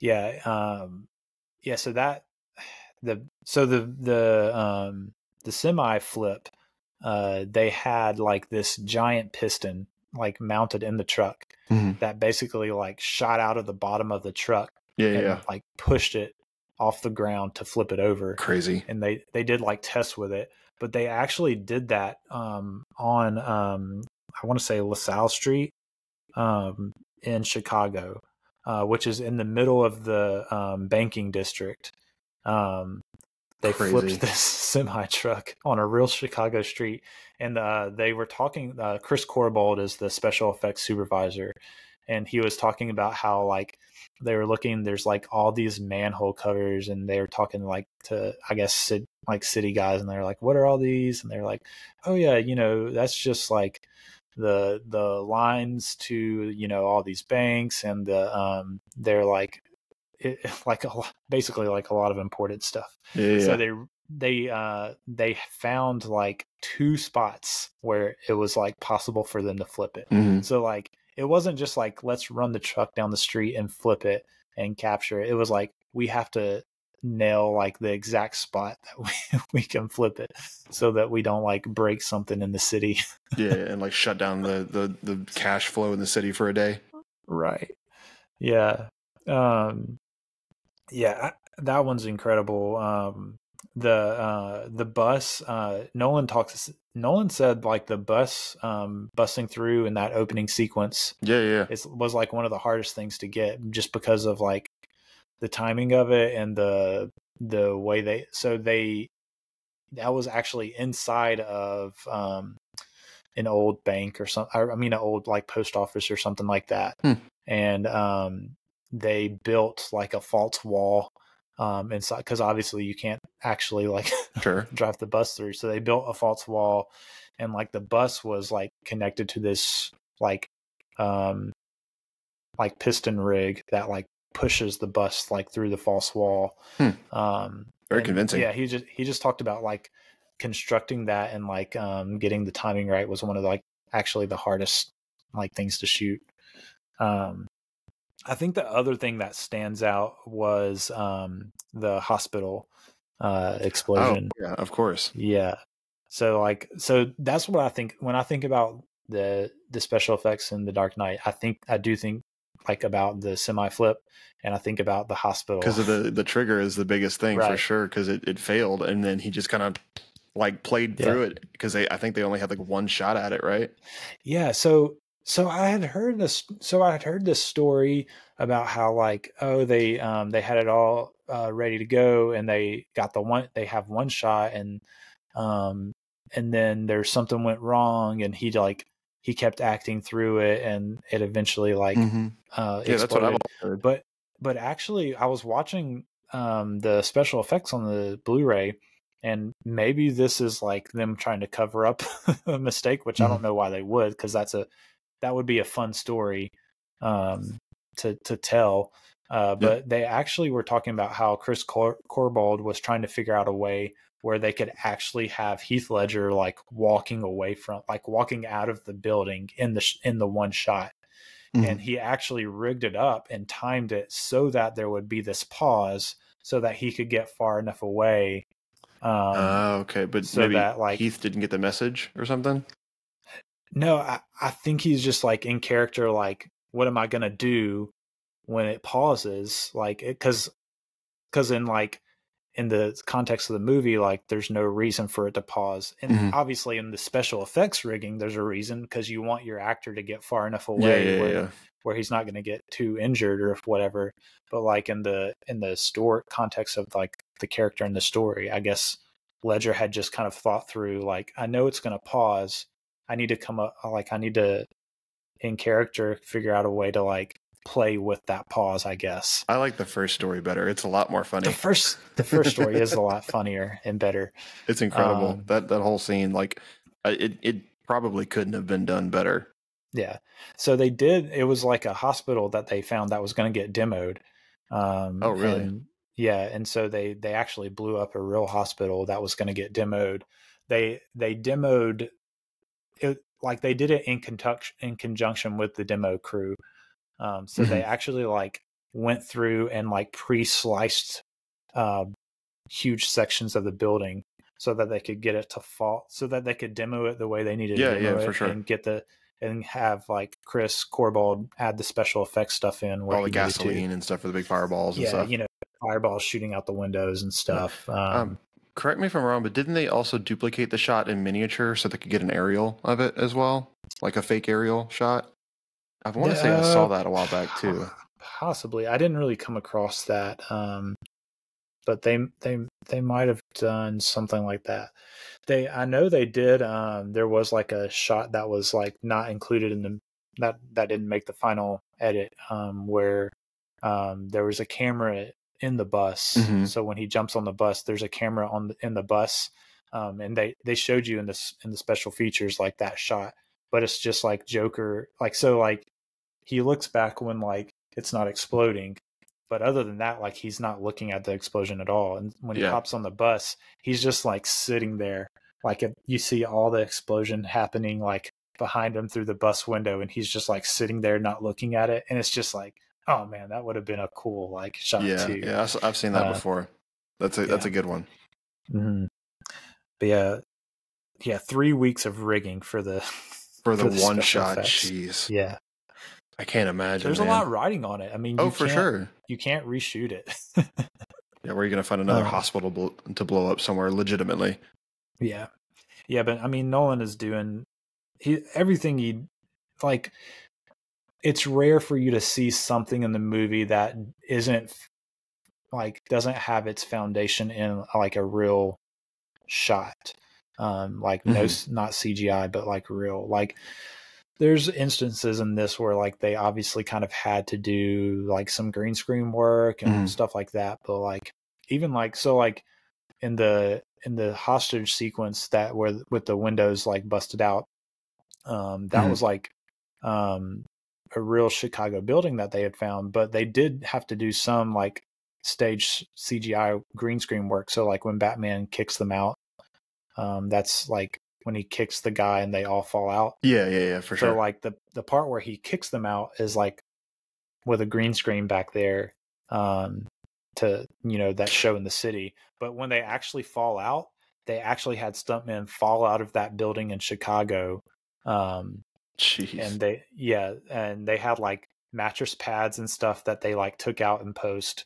Um Hmm. like but they were doing like some construction on that section of the building and they got um they got they somehow convinced that you know the city to let them like throw Yeah, guys can out we just throw people out of your building, please? yeah um it's only like five or six. It'll be fine. yeah Um, but yeah, what I mean, watching the uh, the actual like footage is like crazy. It's just like, Yeah. good grief! Yeah, and I, I referenced it earlier. The uh, the whole the Lamborghini crash. I see you have that written Yeah, here on your notes they too. really smashed it. that hurts. Like I'm I'm somewhat of a car guy. Yeah, and, and and that just really hurt to see. yeah. I mean, like this not that The I'm ever gonna stuntman was like giddy about it. Um, in oh, I'm sure it's super special because like, features. what do you get in, to like- intentionally crash a Lamborghini? yeah the stuntman was like totally excited and uh and actually the the type of lambo that it was i can't think of the it starts with the m um, um Murci- it, uh, Murcielago it stands for bat, right? yeah it's spanish for bat Mhm. which is ironic um maybe purposeful No, on not sure definitely Yeah. on purpose.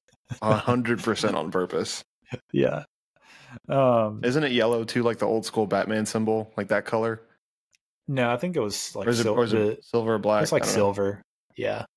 Um but yeah. So anyways, moving on from all the awesome special effects stuff, like not to put a damper on it, but this movie, so like they did the 7 months of shooting, they're doing the post-production editing and like this movie released in June or July. It was a summer release in 08 Mm. um and like really like i remember back in 08 the news around ledger dying um Yeah. he he died in january which i think it was like six months before the movie was set to release um It's tough. and yeah it's just like um it's one of those things where like uh i don't know it's a weird thing that like the relationship we have as like um partakers in entertainment with the people that make that entertainment and like the kind of like the star quality um like we can forget like that they're like real people uh like that deal with like real issues and so um it's this weird thing um but it's also this thing that's like uh kind of like also brings people together so it's like this kind of like paradox of like i don't know it's it's just this weird thing in in american culture um i think when you have like like celebrities and what like how we like both like praise and like lambast celebrities and then like they reveal something is revealed that is just like a normal human thing Yeah, for sure. like, this big thing and you know ledger like overdosed on those prescription pills and it's this big thing um but he's like obviously just dealing with something you know hard in his life Mhm. um but yeah uh nolan um um said that he like felt burdened with this like massive sense of responsibility after that to like do his performance right Yeah, I can't imagine. yeah um like i can't even imagine like to shoot that movie and just like be in the process of like putting together this incredible performance like editing together Literally incre- centered around this one person. yeah um and like to have the the actor like pass is just like i i just can't even imagine like Yeah. what How he was was dealing he? with ledger i want to say he was like 28 to 30 somewhere in there Uh, 27 club guy. 28. Yeah. Close. yeah Jeez, it's we're we're both older than him. That's wild to think about. yeah yeah it really is and his his career really was like a burgeoning career like he had done brokeback mountain um was What, uh, probably a knight's a knight's tale. yeah Knight's tale um yeah that Not like best tale was movie in the pretty world, but popular um that's that's the But one yeah, I so- remember about um, with him. yeah so yeah i mean he had had a couple of like big roles Oh, and then he had the one that But- came out posthumously, the um, the Imaginarium of Doctor Parnassus. I'm, I'm looking it up right now. I actually remember that one being fairly decent. okay i don't remember that one but Mhm. um but yeah so I, I mean it's just like it's one of those things where like man what would he have done after this like Mhm. um just kind of like thinking about like anytime there's like an artist of any kind that like dies too young you it's just kind of one of those things where you just kind of like ache for um what they could have done um what they could have been um sort of thing um like what what sort of like cool stuff they could have like accomplished in their career. Um, Yeah, But he, yeah. um, the more recent one that I'm reminded of is uh, Anton Yelchin from uh, the Star Trek series, the newer one. Um, he- okay, yeah, he, died like right after the movie too, and he was like 27. yeah, yeah, yeah. He I got, like, that. I think he got like crushed by his own car or something, like rolling downhill. It's crazy. Yeah, But his was was a lot more freak than than Ledger's, but Yeah, um, yeah, a lot of sadness around like this this talent kind of taken too young, but um, Yeah. Ledger especially just because this movie was so influential to so many people. Mm-hmm.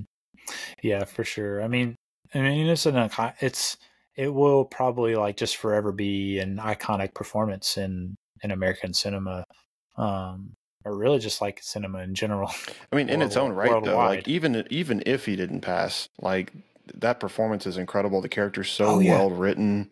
Like the story Mhm. is told nearly perfectly, in my opinion.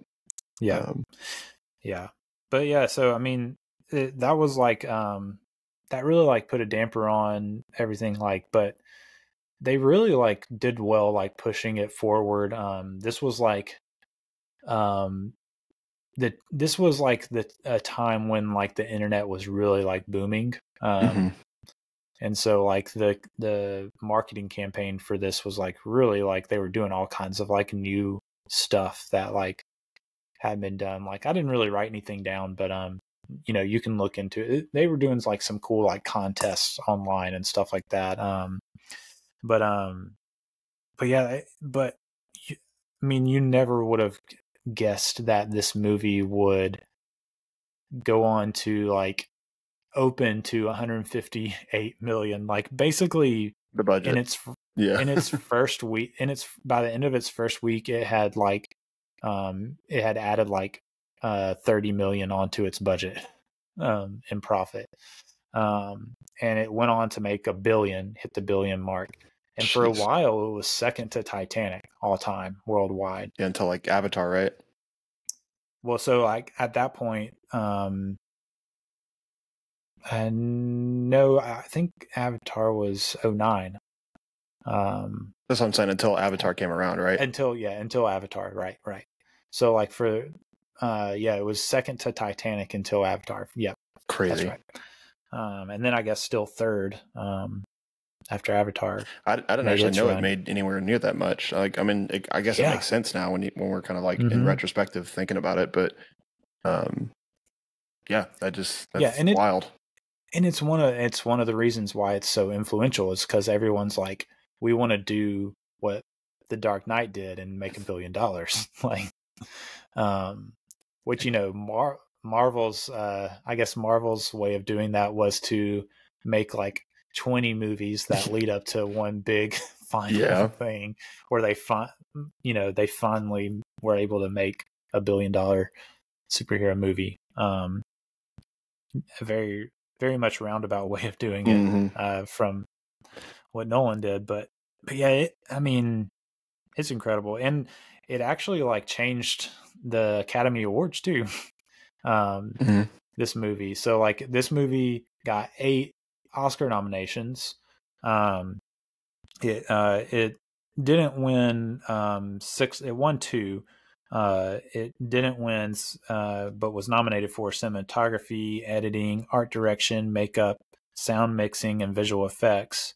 And then it won for sound editing, and then Ledger won for supporting actor posthumously, which um, I, I think he would have won either way. You know, I don't think You'd like to think so for sure.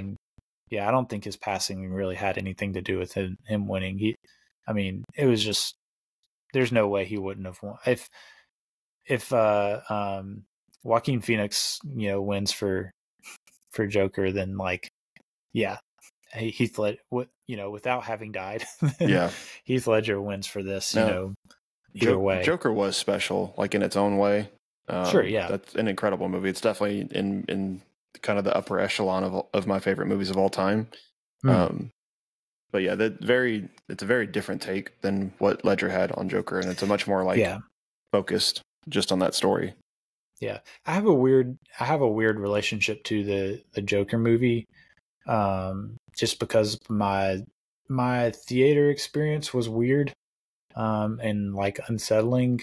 Uh, and I'm not sure like if in the in a way that was like intended by the movie makers just like basically like I was like there were scenes where things were being done that were like not funny but like a lot of the theater was like laughing Oh, I was like, I was like, I don't think they understand what's happening, No, what this I- movie is. And so, like, my theater viewing experience, like, kind of like messed with me on like my opinion of that movie. yeah. Um, I, I I think, think, it, I would have liked it a lot more if I would have watched it like alone at home. yeah. I've only watched it twice. I watched it in the theater with my wife, and then I watched it at home actually like three weeks ago, like Hmm. since it came out.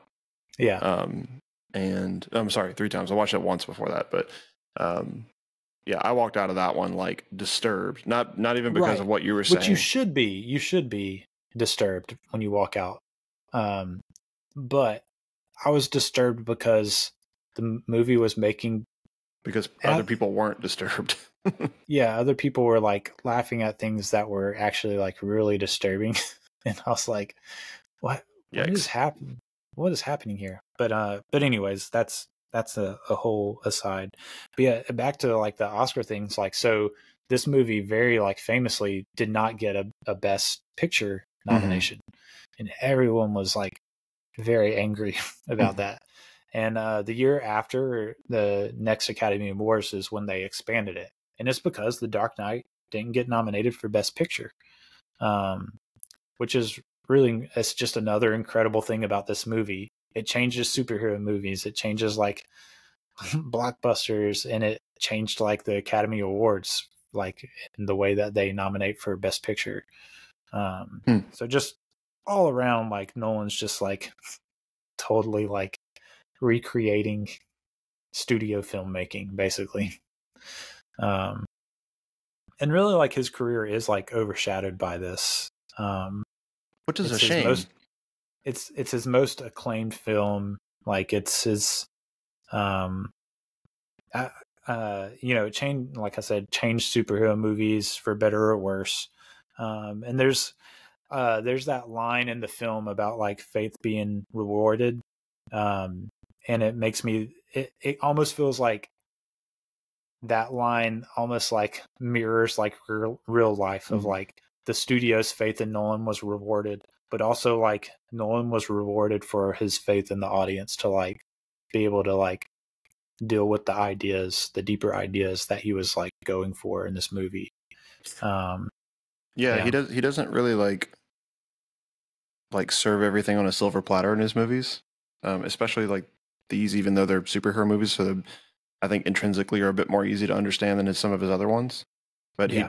he he he assumes intelligence with his audience, which I really like in directors, and not everyone does that. Yeah, for sure. Yeah, um the other thing that I think Nolan does really well is his casting. Um like he he really like um I, I read somewhere he had talked about like the casting for like the 78 Superman was his like inspiration to just like get stars um built into his movie um which he he kind of started with Batman Begins. I mean, you have you're putting Christian Bale in, who is like starting like to be more well known, but then you throw in like Morgan Freeman and Michael, Caine, Caine, and like you're getting this building this star, and like he just builds on that with this. Liam Neeson, you're- Ken Watanabe, like Right. Yeah. Yeah. And um, yeah, th- this one really just kind of builds on that. You um, have a, I mean, Maggie Gyllenhaal gets recast as Rachel, um, which I think that was just like either um, Katie Holmes either like didn't want to do another one or she had a scheduling conflict or something. Yeah, I forget why Um, the reason that, that that one kind of threw me off a little bit because I, re- I did like Katie Holmes. Like I, I think I prefer her performance, but Yeah, yeah, it's it's one of those things. It's like I think they they each do like different things better. Like I think Katie Holmes does like the relationship with Bruce a little better, Mhm. and I think Maggie Gyllenhaal does like the um the like law side of things a little bit better. Like yeah, kind of like the the more running the show, kind of like boss Yeah, girl yeah. type thing. right. Yeah. So um so I think they do different things. Like they both have pros and cons, but um For sure. yeah I think uh, yeah, it, people kind of I've heard people go back and forth on on who's better, and I don't really even necessarily have an opinion, but um, but yeah, I mean, obviously, like um, you have Michael Caine returning Gary Oldman, which we didn't even mention about star studded. Um, Incredible. Yeah. Um, I didn't, rec- I didn't recognize Gary Oldman at first, by the way. When I first saw the movie, I was like, that's, well, that's Gary Oldman. Shtick. Is like that's kind of Gary Oldman's shtick. Is yeah. like I'm gonna transform the way I look to um Well like in the Harry Potter movies, like he plays Sirius Black and he looks nothing right. like Jim Gordon. Crazy. Right, exactly. Yeah. I mean he he's Winston Churchill in uh mm-hmm. Darkest Hour. Like he He's a chameleon uh, man. He is. Um yeah, uh Morgan Freeman of course is great. Um mm-hmm. you have some like the small some of the smaller like um uh villains like uh Lau and uh mm-hmm. and Sal Maroni and those guys um those actors are, do really well. Mm-hmm. Um uh Aaron how how do you feel about Aaron Eckhart as Harvey Dent? I I I thought he did really well. He's he seems I don't know. I, I feel like he could have been a little bit more like, and this might have been direction and writing, but like, I feel like they would have made him a little bit more like crazy, like yeah. towards the end of it. Like, and he was getting there, and uh, the, it, I think he was written really well. But I feel like Aaron Eckhart, it's he's like maybe a tad bit too macho, and like he, yeah. like I guess the way he the older Two Faces have been portrayed um, have been more like gangster mobster kind of vibes. Sure, yeah, yeah. More like New York kind of flavor to him, where this guy's mm-hmm. very clean cut, like country club, like I don't know. Um, yeah, well, it's um, I think it's very like a long. Uh, so the Long Halloween comic, um, the Harvey Dent to Two Face kind of um story arc, I think is this pulls very much like influence from. Mm-hmm. Um, and uh, and he is like that the DA or whatever um, there too. I think um, it's been a while since I've read it, but um, but yeah, he, I I feel like he plays Harvey Dent really well, and then once he becomes Two Face, it's kind of like I'm not really sure, and I think maybe part it's, of it is just because the transition happens so quickly. Yeah, like you it, don't get time to get used to it. it. It's crazy as a subplot to try to squeeze. I, th- I, I, thought it was crazy as a subplot to squeeze that into the same yeah. timeline as the Joker movie. Um, yeah. but it, it, does work. Um, I, but yeah. yeah, I do. I do think he gets too angry and not like he doesn't like snap quite away. He's just like mad and he's grieving, and that's kind of just what it feels like. He it, it feels like that. It doesn't feel like oh he's a villain now. Yeah. He just feels like and, he's like pissed off. yeah, and the I think I think part part of it is probably like the CGI work is like strange. It's kind of like a I don't know. I don't know that I, I I'm going to say I don't have an opinion, but if I did have to have an opinion on the the CGI face, it would be like I'm not sure if it's good or not. Um, yeah, it's I, I, think technically speaking it's good but if it serves the character well is a different discussion yeah i think part of it is because you you've had so much of the movie grounded in reality um mm-hmm. and like that that was so much built into this this screenplay and the way the movie was shot and then all of a sudden you have this guy who has like half of his face burnt off that's mm-hmm. like not realistic at all it just kind of was like oh okay yeah, we're jumping back into like very comic book territory. It almost would have been better if they just kind of like left it like under bandages and then like brought him back in like a third yeah. or a fourth movie. Yeah, yeah, maybe kind of thing. Or instead of yeah. just doing a hard left to the Bane character, I don't know that that might have been yeah. a cool movie too. Yeah, yeah, maybe so. Um, but yeah, I think Aaron Hart, Aaron Eckhart is is very good at Harvey Dent too because Harvey mm-hmm. Dent has this like very like um kind of he's kind of got this like um I'm like generally a good guy but can kind of be a bit of an a-hole too. like um yeah, kind of I guess like character to him. Um but yeah, and and Aaron Eckhart pulls that off I think pretty well. Yeah, I Um, agree. I mean, I I think he's a great actor. I, I think he he was well cast. I don't. I, I can't like off the top of my head think of somebody that would have been immediately better than him. And there Yeah. might have been, but I mean, they also may have been searching for a while. And I, I think they where they landed Yeah. for the the weight of the role that he had, I think served it very well. Yeah, but I mean, you know, um, yeah, he's good. Michael Caine, always always great as Alfred. Christian Bale, Christian Bale. Correct me if I'm wrong.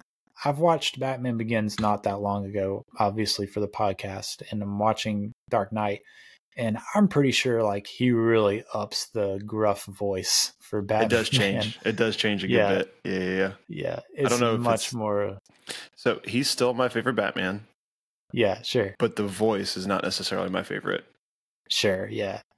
It's um it's one of those things that's like you just have to remember like okay, yeah, I'm in a comic book. I, I, it is like very real, but it's still a comic book movie.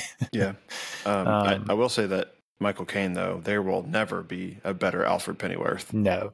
No. Not even I'll- like close. yeah, I'll say this. I really loved um uh Andy Serkis in the the new one. I I don't think he gets enough screen time to probably the really best part about those movies. Yeah. Um he he's really good as Alfred, but yeah, no no one is in comparison with Michael Yeah, Caine. I'm, I'm not a. Batfleck fan at all. No, not uh, so um uh Andy Serkis was in the the Matt Reeves Robert Pattinson. He was the I'm sorry. Alfred Yeah, you are right. Yeah. You are right. I'm, I'm getting them mixed up. I can't remember the guy That's- that was That statement still stands, though. Yeah. yeah, I mean I I really love I think Serkis is really good, but yeah, it's you Yeah, you I think can't I, I agree. Serkis is a great actor across the board. Yeah, Um, but really like the man of the hours, Heath Ledger. Like Mhm. this is Heath Ledger's movie. This is the Joker's movie at the end of the day. Like, um, and you know there. So there was like uh, there's other casting rumors. Like some of them were like Paul Bettany was rumored at one point. Hmm. Sean Penn was rumored at one point. Um, I think um, oh there was another guy that I recognized. Um, Paul Bettany's That's- a super interesting choice. yeah, he would be he would be in oh um Adrien Brody, I think. Um I could see him. yeah, yeah. Um uh, yeah, he was cast or he was like rumored at one point, but um but yeah, in Nolan's mind, like when you when you kind of look at interviews in his mind like he had Heath Ledger in mind the whole time. And so Ledger had actually like um talked to Nolan. He did, I, I think he ended up not auditioning for Batman, but Nolan had talked to him about Mhm. potentially auditioning and Ledger was just kind of like ah and I think there was like a, a famous like press conference with Ledger uh, shortly after like maybe talk show thing where he basically said like quote like I I would never take part in a superhero film. Um and so I, and I think Nolan uh, had said like he had seen that interview um and like or heard that quote or something and been like okay I have to get Ledger for the Joker. Nice. uh, like I need that energy like that uh that resistance to Mhm. being in a superhero film. I need that energy like for my Joker role. And and it's like this movie doesn't feel at all like a superhero movie in the traditional sense. Like which I think Yeah. was kind of his goal. But like Mhm. yeah it just like it just feels like a good narrative movie. Like yeah that just happens And- to feature Batman. yeah i mean it felt it, it feels like a uh, like a, a crime action thriller um Mhm. with batman and the joker um Just just to be because. the characters Mhm. yeah um but yeah he he um he met up with ledger and uh had like a a couple hour conversation of him like pitched the story. And nolan said that like after they talked um ledger was like totally on board. Like he was like Nice. okay and i'm on board. And so he was cast pretty early. And so he went um he kind of locked himself up in a hotel room and like practiced voices and mannerisms and stuff to to nail down what he was going to do with the performance um and like i said he had that that mood board with those influences um he was keeping a log of things that the joker might think was funny uh, some of the things I saw were like landmines, AIDS, brunch. Um,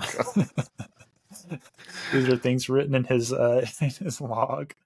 Um, yeah, just like yeah, he just like threw himself into this role. Um, he uh, so like the licking lips thing. Um, apparently he so the prosthetics for the scars kind of went into his mouth a little bit, and Uh, so okay. the the the licking his lips thing was actually like all he was doing was like trying to prevent having to go back to makeup for 20 minutes Oh, okay. um and so that just became part of like the mannerism of the Oh, that's- joker That's awesome. yeah um and ledger does a lot of stuff like um there's a, a story where um ledger was like um hey hey let me uh apply my own makeup.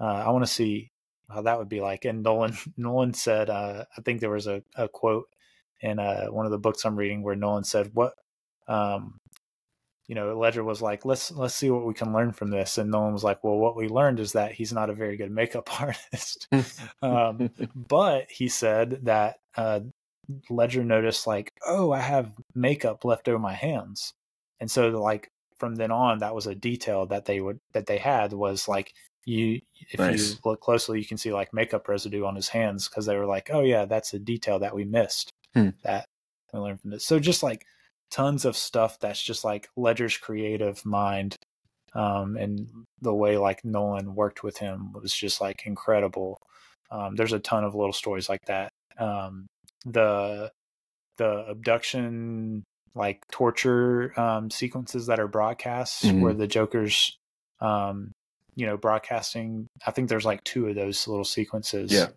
in the movie um and uh nolan let him like operate the camera and direct those sequences like nolan did, wasn't directing those um he gave like full control over the direction of that to the ledger um in character as the joker which is incredible like I can't especially imagine for someone like Nolan that's so like detailed and precise with how he wants things done to like give over control. It shows a lot of trust. Um, Yeah, and it definitely wouldn't have come out even close to the same way. I don't think. No, like to have no. that kind of like found footage, like super Mm-hmm. grimy, dirty, distorted, gross kind of take. Yeah. Yeah, for sure. Um yeah, I mean just like the Joker like J- the Joker's persona is in this movie um is in, is just incredible. A lot of it comes from Ledger. Um but I mean the way that Nolan like and Goyer kind of conceived of the Joker has a lot to do with it too. Mhm. Um uh Goyer is quoted saying like that they were just talking about how most iterations of the Joker in in film is he's not really scary, and they wanted a Joker that was actually scary. Mhm. Um, and there are some very like intense, frightening sequences of the Joker. Like he obviously has his his jokes and his like dark humor um, that that do get laughs. Like you know you you laugh at it, you know some of his jokes in this movie Mhm. um, but there's like there's sequences where he is actually like very menacing um, Oh, yeah, which like if you go if you go watch like the jack nicholson joker which is also pretty iconic Mhm. like he's not really scary he's crazy Yeah, he's, he's, he's- a little unsettling, but yeah he's not like you don't watch that and be like this is like intense Yeah, scary the thing that did it for me, and this is part of the the the marketing too. I forget if they showed this in the trailers, but the scene where he comes in with the with the chest full of grenades and stuff, Mhm. um, when he says, "I'm going to make this pencil disappear," yeah and then he slams the dude's head on the pencil, and then the pencil is Yeah. not there anymore. And like, where the heck the pencil go? And then you uh-huh. realize it went through the guy's eye. Yeah.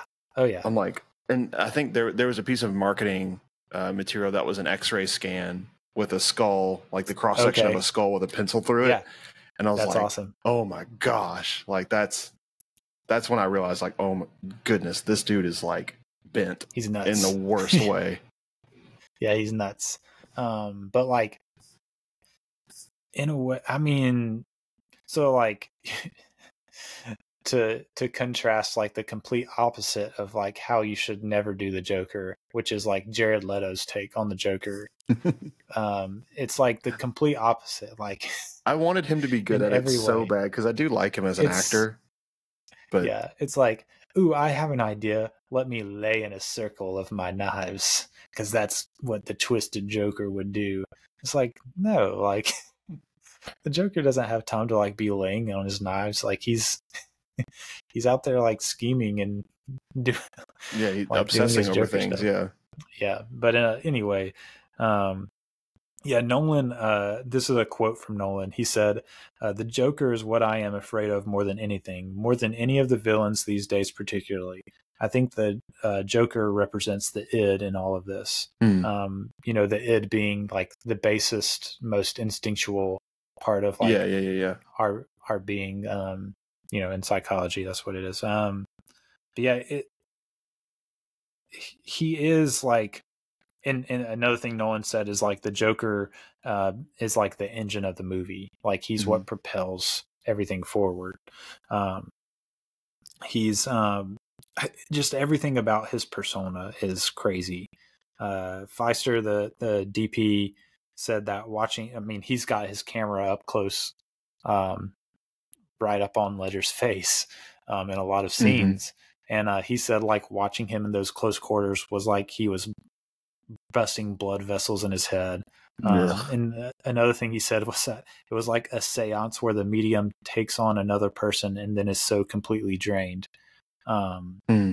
like just the intensity that he put into this character to make him legitimately like menacing and like kind of the sort of guy where you the sort of character where you're like I have no idea what this guy's going to do next and that's frightening you know um Yeah, very, very unpredictable character. mhm. And it did, he didn't feel like he was written that way either. It just kind of felt like they were just recording this crazy person. Right. Yeah, and that, so like it's the mixture of uh, that's what I was saying like it's the mixture of what Ledger brings to it, which is that that chaotic energy. hmm Um that's what Nolan wanted and that's why he cast Ledger cuz he he knew he could do it. Um but then it's also like the you know, the writing too uh, adds to that. You have like he gives the two different origin stories um when he's Mhm. like uh threatening people and just that idea the f- so the first time you get it you're like oh yeah this is crazy um like on a first watch and then like he starts up telling another origin story and you're like wait a second like this dude is just coming up with this like demented stuff like on the spot like Mm-hmm. and, they, and like they go into the details of like they can't find his name, no prints, Yeah. no nothing, no dental yeah. records. Yeah. He's just um and that no one talks about how like he just kind of appears like maybe he he was just has always been there sort of thing. Mhm. Um and like he he says he's like a force of nature. Um and he he kind of saw him like um no one no one kind of says like he kind of viewed him kind of as like the shark in jaws um where he's just as much a plot device as a character um he's like this force of nature that the other characters have to are like forced to respond to Yeah, like they Um, don't have a choice. right and so he like um yeah he he just and that's why he moves the more movie forward because everyone the whole movie is just like we don't know what the joker's going to do next and then he does what he's going to do next and that's what moves things forward Mm. um and so there is this like chaotic feeling to to it all um Yeah, they can't be proactive. They have to only be reactionary to him until they can finally like confront him. Yeah. Yeah. And that was like a question I was thinking about before I was watching the movie was like, so, because I've seen it obviously several times before. Um, and, you know, I was just thinking about, so like, is the Joker supposed to be like something representing like kind of something like base and terrible that's kind of in everyone? Or is he kind of like representing this force of na- force of nature that like affects or influences everyone. I- and it seems like it's more the latter. Yeah, I would say Um, so. Like he's he's an edge case for sure, and I think the Mhm. the part in the movie that sums it up the best is Alfred's monologue to Bruce in the the Yeah. bunker where he's talking about the guy that was throwing away rubies the size of tangerines away just because Right. some men want to just watch the world burn. They don't care about money. Right. And it is this like idea of like the chaos of everything. Like there is there is a degree to which like um you know the way it functions in real life would the or the parallel is just kind of like the not knowing what might happen in your life next that could throw everything Mhm. for a loop, you know. Um that chaos that is then really just kind of the nature of our limited like foresight and knowledge as human beings like we don't know exactly what's going to happen next ever. And so that's kind of like what the joker represents but like to an amplified degree um of like the chaos of life um and yeah um yeah and so like you know the way he functions is sort of like um yeah he you know he says he's chaos and there's like the line where he says to to harvey dent becoming two-faced like do i look like a man with a plan? And uh which is kind of an ironic line to me because i'm like no you don't and you don't act like a man with a plan but you definitely have a plan.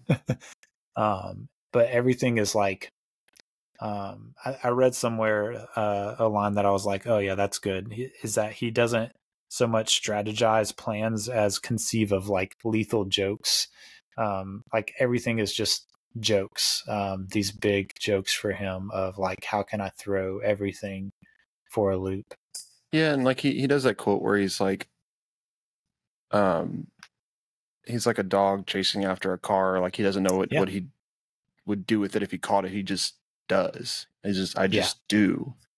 Yeah. Um and so it's like maybe he doesn't have plans as much as he has just random goals of like destruction Mhm. and mayhem and killing Yeah. people and, and doing whatever that kind of sati- satiates his his desire to do whatever he wants at any given time. And yeah this one just happens to be burning Gotham to the ground. Right. Yeah, and he, you know, I, I think I think one of his biggest functions in the movie um, is that he kind of probes the the limits. He probes the limits of both like the ethics of Batman and the ethics of like the people of Gotham, which all culminates with like those final sequences. Um, and um, so you get like you know you get the final sequence with um, you know him and Batman facing each other while like the the ferry sequence is going on, um, and it, it that's what he's pushing everything to. Um, the Joker is can I like push everyone to the edge of like their lines of eth- I mean that's what he does with um with the guy that's like trying to out Bruce's Batman like the accountant guy. Yeah, yeah, for sure. um he's like let me let me show how like when you push everyone to the complete edge of their ethical lines how they'll cross those lines. And he does it with batman. Um that's one of the things that um you know i i was thinking about with batman in this movie because while it is very much a joker film um at the at the end it goes back to batman um i think uh, uh nolan is a quote that I wrote down from Nolan is he said it's it's the Joker's film for so much of the movie because he's such an electric sort of presence and with his performance he's such a motor for that film but at the end Batman takes it back Bruce takes it back to himself and I think that's true and it it comes down to like what is the motivating factor for Batman at this point um Especially after So- uh, Rachel's death, right? yeah, so I mean, you have in Batman Begins, like his parents' death is, and the the fear and the grief and anger is like the motivating factor. Mhm. And so, what is it here? And I think you know, even before Rachel's death, it's this um this duality of his identity like taking its toll. Mhm. Um, so like he's he's dealing with like, is there an end to this, or is everything just going to keep escalating? if I continue in this. Yeah, and it's such Um, a, a poetic way that they tell that because he sees Harvey Dent as that answer, right. and mhm. then with when Rachel gets takes away, gets taken away, that the Harvey option is no longer a thing because he goes crazy, yeah, and so it's all back on Yeah. him again. Yeah, and even before like before Rachel dies, there's the he sees her like shifting affections. Mm-hmm. Um so he's like he's losing her before he really loses her. Um, yeah, that's true. which is another like just joke by the Joker of telling him switching the addresses, you know, Yeah, um so that he saves Dent. Which which to me is like another indication that like he has a plan. Like he has Oh, an overarching sure. plan. Um but yeah, just the idea that Batman is like so burdened by the power and the responsibility um, that this escalation of things has like brought to him. Um, uh, and then Dent, like, there's there's also like like we were talking about. You also have this like side story about like the rise and fall of Harvey Dent hmm um, going on like simultaneously with this story of like the Joker Batman dichotomy. Um, and um, I don't know, like we've talked a little bit about that. Um, it's it's kind of I think when you when you boil it down, really the question um, for that story arc is was Two Face in him the whole time. Um, yeah, because I mean, you when you watch, um, so there's like the few sequences where like Bruce and Dent interact with each other, um, and they like kind of talk about the Batman, like especially at that dinner, yeah, yeah, yeah. um, and um, you kind of get the feeling that Dent is sort of like jealous of how Batman can operate. Yeah, but I Uh, think that's a sentiment that's kind of shared across most of like the Yeah. authority of Gotham City, uh, Mhm. that they all see or everybody besides Jim Gordon and his unit see him as a vigilante Right. that's like kind of going against what they've set up and kind of ruining things for them and going against the grain and yeah, probably making the city a, a worse place instead of a better place. But then, yeah. on the but whole- then oh, go ahead. I was going to say, but then Dent is like, even before he um, becomes Two Face and like Rachel dies and stuff, like he's already starting to try to be Batman. Like there's the scene where he's he's like interrog like getting ready to like torture this like mad guy, and Mhm. Batman shows up and he's like, "You're not getting anything out of this guy." He's like, he's crazy. Yeah. Um, um, even way before that, when he first meets Jim Gordon, and he asked him, he asked Gordon about his nickname. So like mhm. that, that kind of leads me to believe it's like, well, he might just be a jerk instead of like yeah, being crazy. Like he's like, okay, like Right, he, he right. does what he, he needs to to like kind of get results in in his line of Mhm. work. But I don't think that um, they they give you any indication that he has the the two faced character within him at that point. Which I don't Yeah. I don't think he would have until he actually loses Rachel. But it, it's such a weird thing because like he seems so worried about having Rachel in the first place. And because Right. she's so kind of standoffish whenever he asks her about like their relationship and furthering it and all that kind of stuff, because secretly, I mean, obviously she's still tied to Bruce. Mhm. Um, but to kind of to kind of see that that kind of like jealousy kind of form for the Batman or for Bruce in general, um, Yeah. with with Rachel and Dent, and that whole like kind of like pseudo love triangle thing is is super interesting. Yeah. Yeah, and it yeah, I agree. I I don't think that necessarily like he would have become Two Face without the death of Rachel. Like that's a crucial Mm-hmm. um kind of plot point. Um which is a whole nother thing with Nolan of like uh killing off the wives and love interests in his movies. Um but uh uh, you know, it's it's the irony is like he has a very like loving family relationship with his wife that is part of like that produces all his movies with him. It's just like this ironic thing of like and yet he's like killing off all the wives in his movies. Um very strange.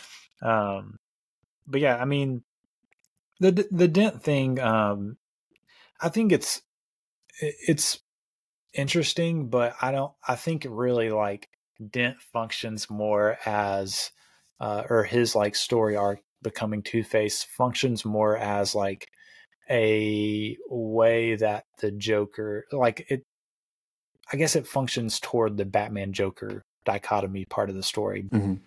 more than it functions just on its own right.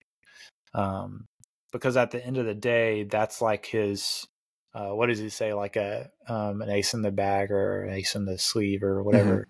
Um, you know, he the the ferry thing failed his little social experiment, but his social experiment with Dent, um, that you know Batman was unaware of, actually was like was a like, success. what have you done? Yeah. what have you done? Um, where is she? Uh, Let her go. Very poor Yeah. choice of words. Best part of the movie. yeah, and that's a, that's another that's like one of those like jokes that actually like is funny. yeah, Um, yeah, yeah. uh but yeah he it's the the that you know g- talking about like the joker batman dichotomy it's that chaos like um turning civilization back to its baser instincts that like is kind of the idea with joker and the the di- like the batman part of this is like bruce and batman like as batman wondering like have i enabled this Mhm. um, has like me escalating everything with my vigilantism brought this about. Um, and you know, Joker has the line like he has the line "You complete me," which makes you wonder like Mhm. has the Joker watched Jerry Maguire? Um, and is Tom Cruise a part of the the uh, the Christopher Nolan Batman universe? That- Um, that's his- that's his-. That's his in when uh, when Katie Holmes left. He had to kind of replace her somehow, right? yeah um but yeah you know and so you know bruce and and this is like this is the interesting part of like batman's like st- like arc through this is he's you know joker's plan to like push to the edge of ethics like not only works with like the citizens of gotham but it's like working with batman. You know you have the interrogation scene where he's like just like beating on the joker which is like very unlike Mm-hmm. and against kind of like what he normally does. Um and like he's so it's just these thing these choices he's making where he's like doing the wrong thing but for the right reason. Um hmm and like bearing the weight of that and like trying not to lose himself um you Yeah, know, you- as you- the joker's keeps pushing him and pushing him Yeah, you kind of see that theme of obsession between both of them, kind of like taking place, especially when he goes to Fox and creates like the giant uh, sonar network thing. right Um, Mhm. And I mean, and even Fox confronts that. It's like, hey, like as long as this is at Wayne Enterprises, I'm not going to be. Yeah. Um, so Yeah, and he he he kind of asked the question, um, you know, at what cost? And I think that's what I think that's like the the question that you are kind of left with at the end of the movie. It's like I'm we're moving forward. We're we're we're you know we're putting criminals away. We're we're doing all this these things that are you know supposed to be good, but at what cost? I think Mhm. is the the question you're left with. Um, and that's like I, I think that's what leads into the Dark Knight Rises is that question like at what cost um, are these supposedly good things that we're accomplishing Mhm. um, you know uh, but yeah it, there's um the I think the other interesting thing about this movie are like the political aspects of it Mhm. um which there was a lot of talk around when it came out um you know it's written against the the backdrop of like the Bush war on terror um Mhm. very much like and it's like going on at this time um Well, yeah, Joker felt you- like a like a, a domestic terrorist. I mean, that's that's kind of Yeah. what he was doing. It was just inciting Mhm. riots and terror and all this kind of stuff, and telling people to like kill this dude or else he blows up a hospital and all these crazy things that are just there to just Yeah. incite madness. Hmm Yeah, and you know, it's it's so it's the Joker's, um, you know, being like destructive and causing like catastrophes, um, but then like Batman having like overbearing, overreaching reactions Mhm. to that, and so like there's very much like you can see the influence uh, in the writing, really. Um, I think it, and it's one of those things like when you talk to guys like writing like Nolan, they're like well, you know, we're not writing like we're not trying to be relevant to the times, but like at the same time, these are the things on everyone's minds, and Yeah, they're so- on our minds while we're writing. So it's not like oh, we're trying to make a political statement, but it's just like the natural. Yeah, it's not allegorical, but it just kind of Right. happens because that's that's what inspiration he Yeah. has in the ethos to like pull from. Right, exactly. Um, and you know, there's a ton of like things that he's tackling that are like just in the American like zeitgeist and conversation, Mhm. like at this time, like the surveillance state and civil civil liberties. Big Brother. Um, you know, how to regard people standing as figureheads, which we're still trying to figure out. um, but yeah, and um, and like I said, like uh, the Joker is basically like a stand-in for like shaking down like American modern American ethics. Um, and uh, I would say just Really, human, like- human ethics, not just American ethics, right? yeah, yeah, yeah. I guess like I was, I, I guess I was just saying that because just thinking about like the um, the political atmosphere in America when this was made. But yeah, for sure, like human ethics too. Um, just like what lines are you willing to cross? Mm-hmm. um, that sort of thing. Because, like, really, like with Batman, there is a f- very fine line between him and the insane criminals he's dealing with. Yeah. Um, and so it would be very easy to cross that line.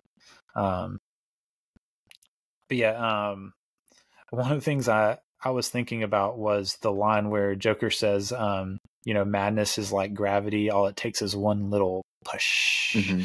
uh, and um, I was just thinking about, man, that is uh, kind of a little bit too true uh, in today's like political atmosphere. All it takes is like saying one thing that may or may not be true about a certain group of people, and your your side, like Yeah, they're just the tiniest provocation. yeah, gets all up in arms about this thing Mm-hmm. that may or may not even be true.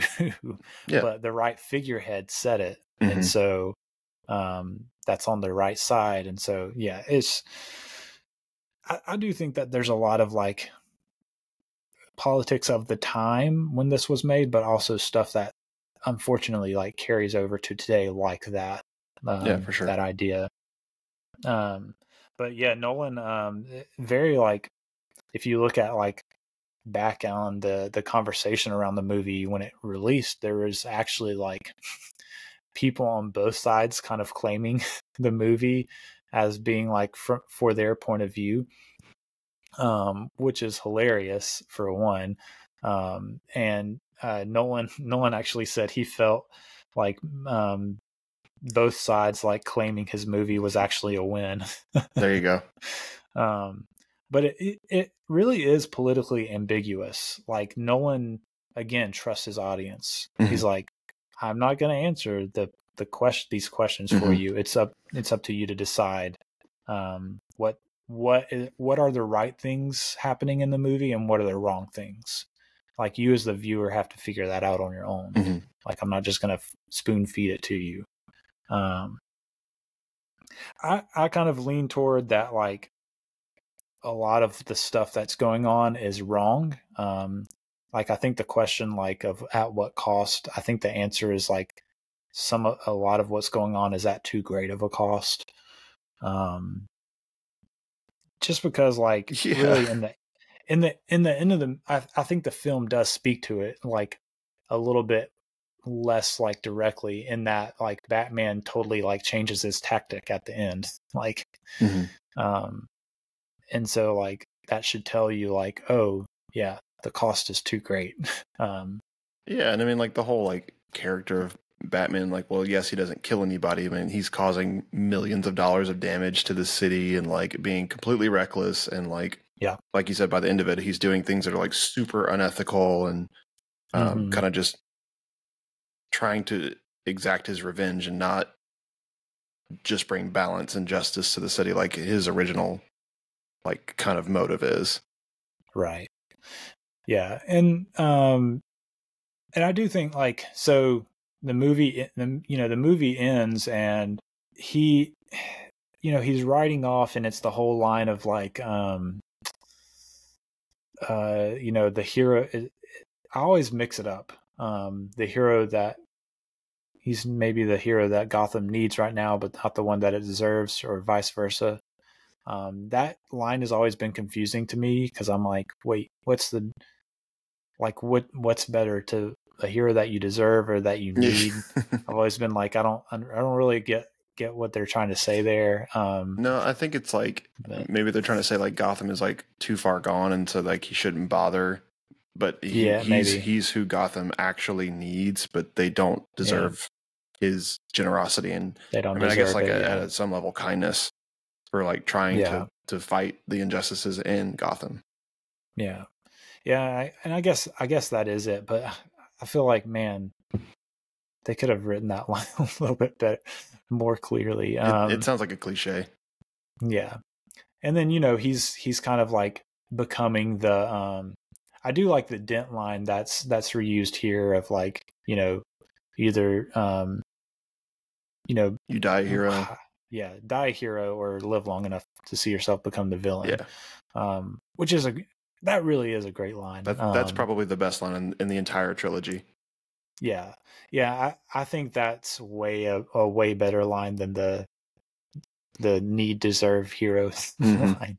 Um, and I think it is like um, I think it is like very much encapsulates like the story arc of like Bruce slash Batman in this film of like he's he's he's done like he hasn't even really been doing this for but for like a year Well, it, but it's him. It's him and Dent, right? long. They, they're Yeah. they're paralleled in Mhm. that. I mean, Dent literally and Batman's on his way to being that. He's on his way to becoming Mhm. a villain, and then Dent actually does become a villain. Right. Yeah, and and maybe it's just that idea that like when you ride that line for too long, um, like it's inevitable that you're gonna cross it. Um, and some people just are gonna cross it way sooner than others. Like Dent didn't cross the line like way sooner than than Batman Yeah. did. Um, but it just yeah, just that idea that like, hey, maybe you shouldn't ride the line. Maybe you should, you know, steer clear of it altogether, sort of thing. But um yeah I, I think um just taking a final thought away from the movie because the the two ferries thing um is a big thing in the movie and like the tension building is really well done in that Mhm. um uh but also just like i think the the idea that i was like taking away from it as i was watching with like today's eyes in today's like climate in America. Um, and it, it probably like was was something that was relevant then too. Um, but just the idea that like you have these two ferries with these like opposing I not just like I mean they're they're people of different ilk, like they're Mhm. criminals um from a lower strata and you know these people that are like well to do trying to get out of the city or like at least like middle class just I, I think just Um, average citizens. just yeah just average citizens um and you know they're they should be very different and they should have very different ideologies about life um but they don't at the end of the day they decide not to treat each other that way and um i think that was like one of my like uh i guess like takeaways from this was just like opposing ideologies willing to simply just not destroy the other. Like um you would think um you would think the ethic to take away should be like that they're actually kind to each other yeah. um but just like in today's political climate just like not trying to destroy the other is um a step forward um yeah, and that, that was kind of like ultimately like Joker's defeat, right? I mean, I guess like psych- Yeah. psychologically, Mhm. was that like Batman? He, he even says it. It's like this just goes to show that nobody, that not everyone is as ugly and whatever deep, uh, deep down as Yeah. you are. Yeah, Yeah. Yeah, and he you know, he does pull the whole dent thing, but then, you know, Batman 2 like his solution for that is I'm going to like sacrifice my own reputation and you know whatever for Mhm. dent which i've heard some people like nitpicking of like why couldn't they pin the crimes on the joker or whatever and i was like well that wouldn't be as interesting as a story so um there, there's the answer for that. Yeah. Um, but uh, but yeah, just like I don't know, I, I I just think about like our our two political main political sides today. Um, just like there's a lot of unwillingness to just have civil discourse or just like even simply not like lambast someone who has a different opinion than you. Um, and I don't know. I, um, I wrote down in my notes, let's toss the detonators and treat each other as fellow humans. um, and I, I, yeah, that was kind of like my corny takeaway line from, from that whole sequence is, you know, toss the detonators out of the window. Like we don't have to like destroy each other to make our points. Like we can, you can make your, your point and opinion wise, like by just like treating other people as fellow human beings and talking through issues like civilly um, and yeah, I don't, I don't know. I think that's still something that's relevant today. That's like probably had no one had like maybe no intention of communicating, mm-hmm. but something that kind of I saw thinking about that sequence with the two ferries. But yeah, I don't know.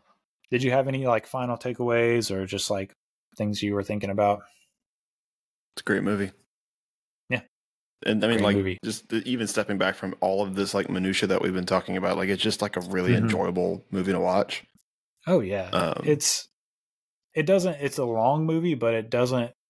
It's one of those movies that like you don't feel the length of it, which Nolan's very good, good, at that. Thing. Yeah, um, yeah. Where so where would you? I mean, you. I, I would assume this is your favorite Nolan movie. Um, it is because yeah. it's one of your favorites all time. It, it is. Um, uh, it is my all-time favorite movie. I don't know if I said go. that earlier in the podcast, but it is. Um, yeah. It is yet to be dethroned, and I can't foresee a future where it will be. uh, so yeah, ten out of 10, what? 10 out of ten for me, um, for sure. Yeah. Um, I'm also, like I said, a huge Nolan fan, so a lot of his movies are on my like top ten list. Um, yeah. And not that I've made like a formal one or anything like that, but sure, just yeah. kind of in my headspace right now, I can probably think of one or two others that are up there as well. Yeah. Yeah. I, um, I think, uh, yeah, like I, like I had said at the beginning, when I think of the Dark Knight, I'm like, Houston, Houston loves this movie. Um, but I, I remember there's once where like you just like we had like I think we went to a concert in Dallas. Was that a John Mark McMillan concert we yeah, went to yeah, or yeah. something like that? Like way back. I mean, that was probably like eight or nine years ago. Yeah. Um, and uh, you just like had the Dark Knight playing on your phone on the drive back.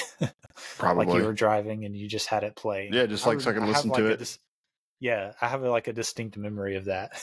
I'm sorry I put you through that then. no, I mean, I love the movie too. You know, I wasn't mad about it. I just have like that memory. It's um, like, let's check out this new album. Nah, let's watch this movie. no, let's listen to The Dark Knight. Um, uh, Goodness. Oh, man. Which I think it's funny because I think you can listen to it and not watch it and like picture it and enjoy it that way. But I also think like you could probably watch a lot of the scenes with no sound at all and it still be like really cool and mm-hmm. incredible to watch. Um, which is I don't know, that's fun. But yeah, for me this is like um so I have like I think six Nolan movies that are ranked that I would put like at four and a half to five stars. Mm-hmm. Um, and this is one of them. But I right now I have it as like the six. So um just rewatching through everything, I think I moved um I've moved like Memento ahead of it. Um just because like Memento is so like um he, he's Nolan is so like precise and like everything is so like just like on the dot with Memento mm-hmm. Um with the way it's like written and structured um, and it's a little bit more like focused in like what it what he's doing with like memory and grief in it. Um, this is like a way more expansive movie, obviously. Um, and uh, yeah, for sure. yeah, it's you know like I always say like ratings and rankings are like subjective and really don't mean anything objectively. Um, but uh, but it's fun to talk about to me. Um, yeah. so I have I have it sitting at like six, but like I said, still like Mhm. four and a half stars, or if you want to say like nine out of ten, um, for me. Um, Nice. and yeah, like just like frames of this movie like burned in your mind, like Joker with his head sticking out the police hmm um, car, uh, Batman um, standing with like the blue, bluish, like hazy background with the fires being put out behind him. hmm It like sticks out in my mind. Um, yeah, just like, just a, yeah, it's just an incredible movie, um, all around. Um, but yeah, that's that's. I think that I think we've pretty much We went we went pretty in depth with that one. Yeah. um, on on the Dark Knight. So um, we're uh, obviously going to talk about Inception next week. Um, so looking forward to that. Um, I've actually already recorded that episode, and it's a very good one. Uh, and so uh, I'm uh, I've been recording these a little bit out of order in true like Christopher Nolan fashion. So There you go. um, yeah. Uh, but yeah, looking forward to that. But uh, we're gonna um, have a movie draft coming up that I'm excited about. And uh, before that, we're going to take a quick break. So we will see you back in just a second. Hey everyone, thank you for joining us on the Establishing Shot today. We hope you're enjoying the episode so far, and we hope you will stick around for the segments we have coming up after this quick break. But uh, during this break, I wanted to tell you how you can get more involved with the Establishing Shot podcast. There are several ways you can do this. The main way you can do it is by going to establishingshotpod.com, our website where you can find all sorts of information like uh, episodes with the show notes on there, uh, information about our guests for each episode. You can find uh, reviews there, uh, and uh, there's a page where you can actually leave a review on the website if you want to. You can see all the platforms where the podcast is available, like Apple, Spotify, all the major podcast platforms, and even uh, a link to our YouTube page where you can see a video version of the podcast. So uh, please go to the website. And uh, the place I want to highlight there is our donate page, uh, which has information about our Establishing Shot family. This is a way that you can subscribe to the podcast to support all the efforts and uh, the just the stuff that goes into making this podcast good and making it better than it even is now. We have different tiers that you can subscribe to, uh, starting at five dollars. And what this will do is you'll be able to support the podcast, help me make it better, and also at the same time, you'll get early and ad free episodes.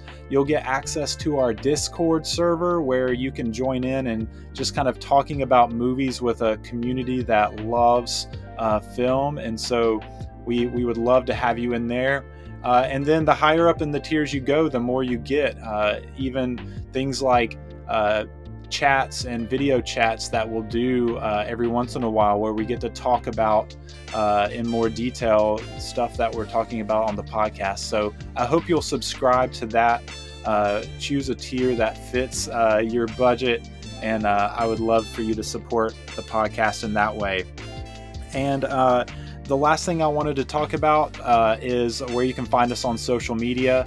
You can find me personally on Twitter at the Eli Price, and you can also follow me on Letterboxd. Letterboxd is kind of like a social media for movie reviews, so you can read my reviews there, and you can find me there at just Eli Price. You know, no no spaces or anything. Uh, so I'm on Twitter and Letterboxd. You can find the podcast on all the uh, social pa- platforms as well, such as Twitter at eShotPod, and then on Facebook and Instagram and TikTok at Establishing Shot Pod. So make sure to follow us so you don't miss anything. If you have uh, any questions or comments about the episode or about the podcast, you can always email us at establishingshotpod at gmail.com. And the very last thing I want to do before you get back into the episode today is just ask you to please go to Spotify and Apple and leave some ratings and reviews. That really helps the visibility of the podcast and gets it in more people's podcast feeds.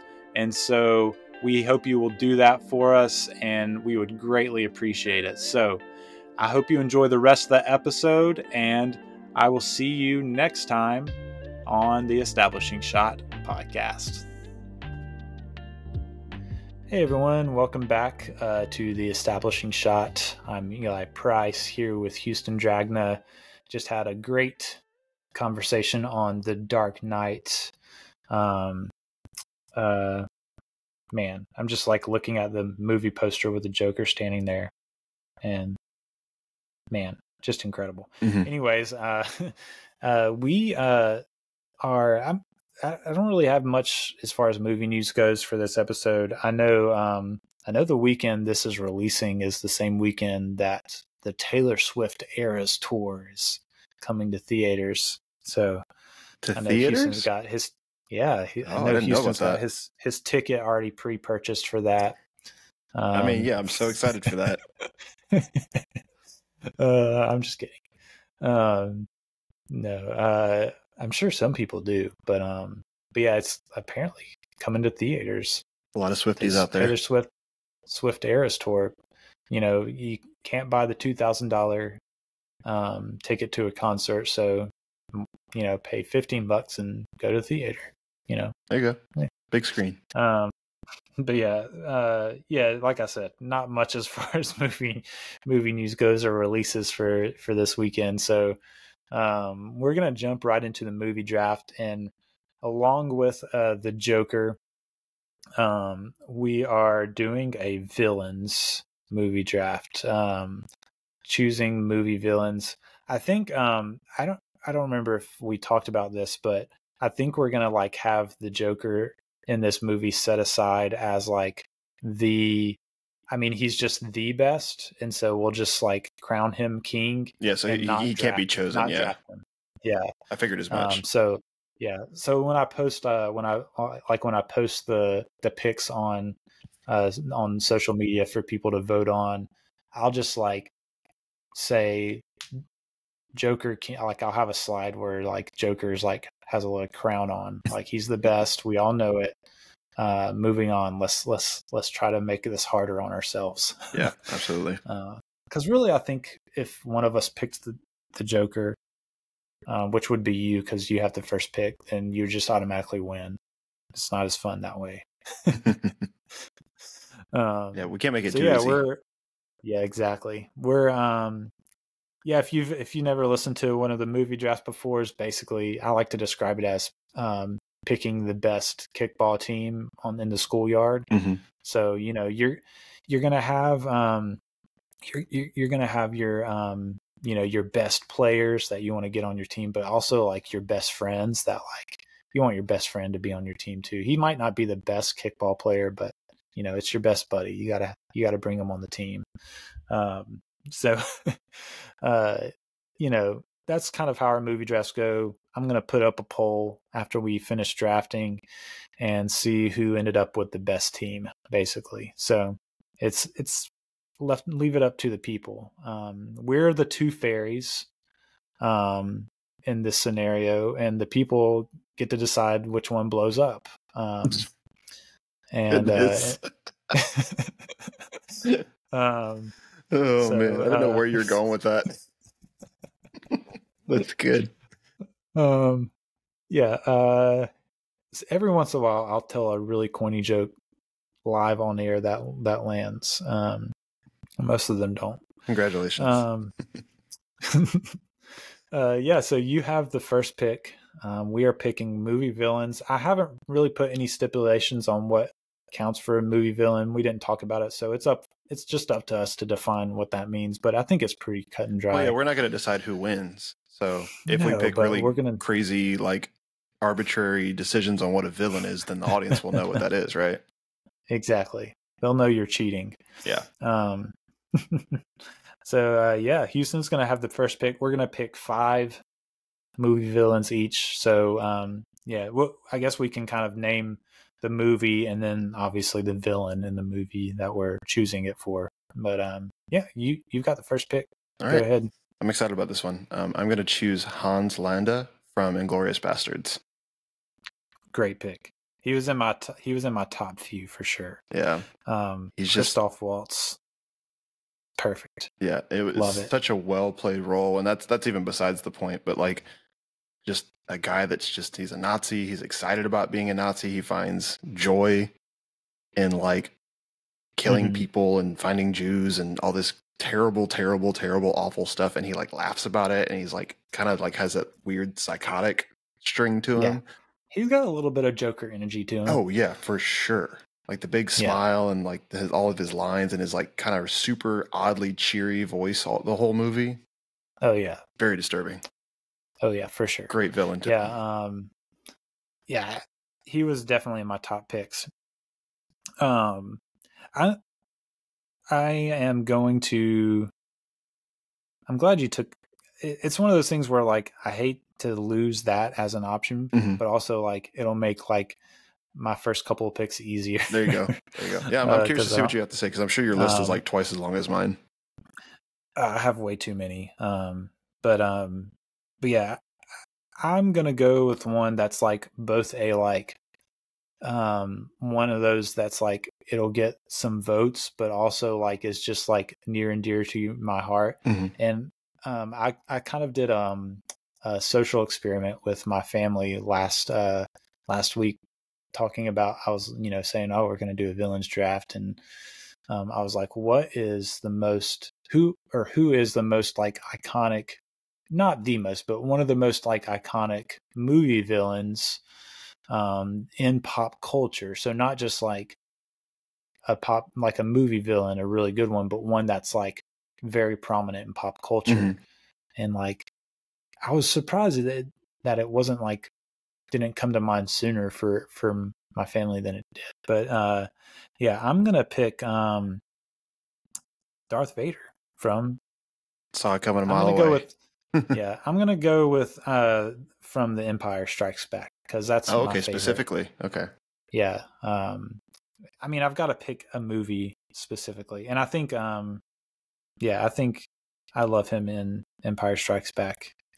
Um I mean he's great in all of them. And you can't really pick uh he, you know, you can't really pick him with uh uh Return of the Jedi because he kind of makes his uh his swing back in killing uh, the emperor there so Yeah.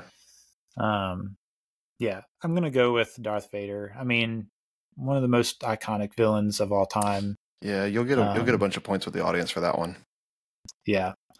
Um, but also just like I love Star. I love, I love that first trilogy so much. It's so good. Nice. Yeah, yeah. No, I, I, I do as well. I my confession with Star Wars though is the original three, like four, five, and six. They blur together in my mind so often that I forget what scene comes from what movie. That's fair. Yeah. Just because, like, I, when I first saw them, I was so little, and Mhm. and so like, I just like I remember like maybe like bits and pieces. Like I'll watch like an hour of it when I was younger, and then like fall asleep, and then like my dad's watching the next one the next day or something like that. And yeah. so it's been a while since I've like sat down and watched them back to back to back. Yeah. But I digress. Yeah. You, uh, you've got your second pick. Yeah. What are you um, gonna go with if here? you're going to hit me with Darth Vader, I think I have to compete. I want to put some more interesting ones in there um, that are kind of more just for me. But I think just Sure, for, yeah. for the points, I think I've got to go with Thanos. Mm. Yeah. Yeah, you'll definitely get. Do you want to pick a specific movie? I mean, obviously, it's probably going to be Infinity War or Endgame. It's it's probably Endgame just because you kind of see his like I guess like pseudo humanity more and like that kind of give Yeah, more yeah. of his reason like and I think that's what makes a great villain and what kind of Mm-hmm. informed a lot of my choices is like they were once normal or like that you can at least see you can somewhat um sympathize with their cause Yeah. and that that's Yeah. what makes a, a great villain it's just they they act on all those urges and all those things that you're like oh wait no you can you, you can only think that don't actually do it Yeah. Yeah, for sure. Which is ironic, I guess, talking since we talk so much about the Joker and how, like, we don't know what his origin is Nope. or, like, what his motivations are. So it's just crazy how, like, you can have those two opposite ends Mhm. of, like, great movie villains. yeah for sure Um, but yeah, I'm gonna go. My second pick, I'm gonna go with the more Joker end of things, uh, with a villain that you don't have any idea where he comes from, what his motivations are, uh, and I'm gonna go with Anton Chigurh from No Country for Old Ah, Men. he, he's on my list Um, too. Javier Bardem. Um, I think he is like really one of the best. Like, so Just out of left field. it would be hard for me to choose between him and uh, Hans from Inglourious Basterds. Mhm. Um, it's very close. I don't know, yeah, but since you took him off the board, it made it much easier for me. Um, so yeah, I'm going with uh, with Anton Chigurh. Um, yeah, I mean, he is. He's flipping the, making you flip the coin to decide if you're going to live or die and then in a much in a much more menacing and better fashion than even Harvey Dent. So yeah, if you haven't seen No Country for Old Men, I mean, good gracious, that's an incredible movie. yes, Disturbing, but incredible. Yeah, very. Um, okay, Yeah. so pick number three for me. Um, I think I'm gonna do one more popular one, and then I'm I'm gonna pick some that my last two are gonna be for me. Uh, so my my last popular one. Oh, this is a tough choice. I It gets hard. it does, man. Jeez. Okay. Um, let's go with uh Green Goblin from Hmm. the Willem Dafoe Green Goblin from Spider-Man. Spider Man. Yeah. The, the The- first Sam Raimi, right? hmm Yes. Such a good Yeah, villain. um, Has like both ends of the spectrum where it's like I guess like the the, the Green Goblin from the chemical it kind of comes out of nowhere, mhm, but then like um was it Harry Osborn? Um Right. hmm is a very human, real person that has Yeah. like real aspirations and stuff. But like, I don't know, he's kind of like a little bit obsessed about this whole Green Goblin thing, um, Mhm. or or just like the what is it like, just like a, a body synthesis kind of material thing. Yeah, something like that. Yeah. Um, yeah. I, uh, I think if we didn't have the um, the Heath Ledger Joker, I think Dafoe's Green Goblin would be my favorite like superhero movie villain. He's good. He, it was tough Um, between that and Doc Ock for me, but I think Green Goblin yeah, takes it. yeah. Doc Ock. Doc Ock is great too, but Defoe just brings that like comic book energy.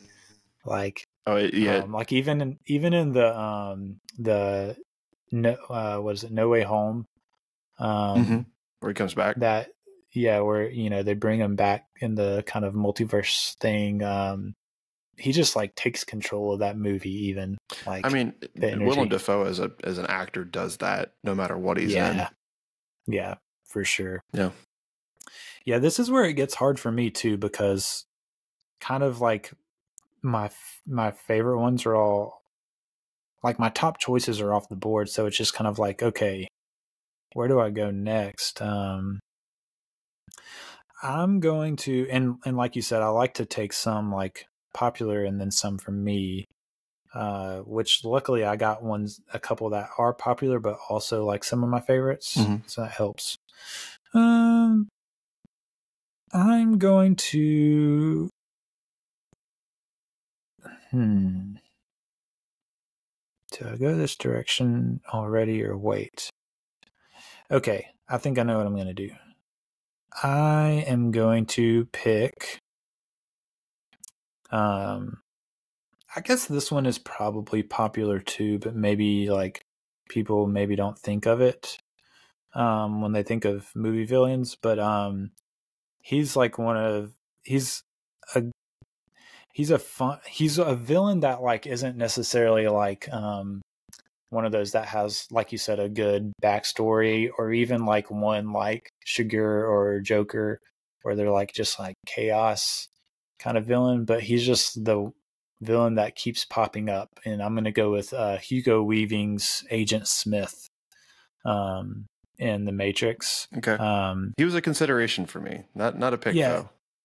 just yeah he's just it's just a fun character like um Mhm. and like one that like sticks in my mind like i can just hear him saying like mr anderson like um like anytime i see someone with the name anderson like that's what I say in my mind. Yeah. Um, so yeah, I uh, just a really fun villain in my opinion. Um, Yeah. Very cool. all right. All right. Um, so since we're on the Nolan uh, series right now, I had to give some Mhm. love to some, some of his characters besides the Joker. Um, and this is like a genuine one that I really think is like a truly crazy, awesome villain is uh, Mal from Inception. Okay, And so, that's a take. yeah, yeah. So, Yeah, I get. Yeah, do you get Go ahead. Do you get why I'm saying that she's a villain?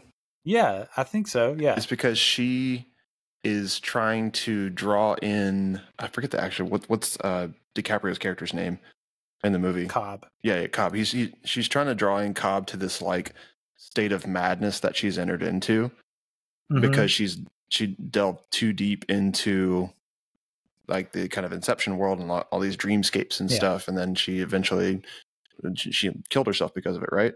Because she she Right. could distinguish between uh, Yeah. realism and reality, um, Yeah. and so it's and it, and she kind and she's even a projection. So like the Mal that you get throughout the movie for the most part is like a projection Correct, of yeah. his. Mm. And so like it's almost like he's He's- his own correct, villain.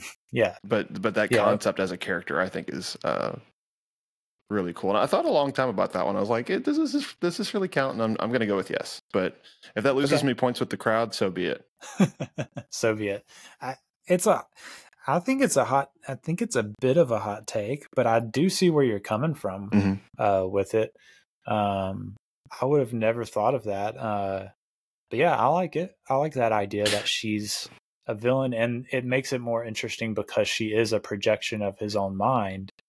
Yeah. So would Um, you? So if if she's not the villain, what would you consider? Is there like a true antagonist in that movie? Even Um mm, like besides himself? Like if it, it yeah, it, well, like even if you say Mal as the as the projection, because obviously she's not a villain. She wasn't a villain like as her real self, but like Correct. the projection of Mal, like he is his own enemy, Mhm. um, because she is a projection. So yeah, I I guess it's that that conflicted man kind of thing that Nolan, you know, kind of deals with in all of his movies.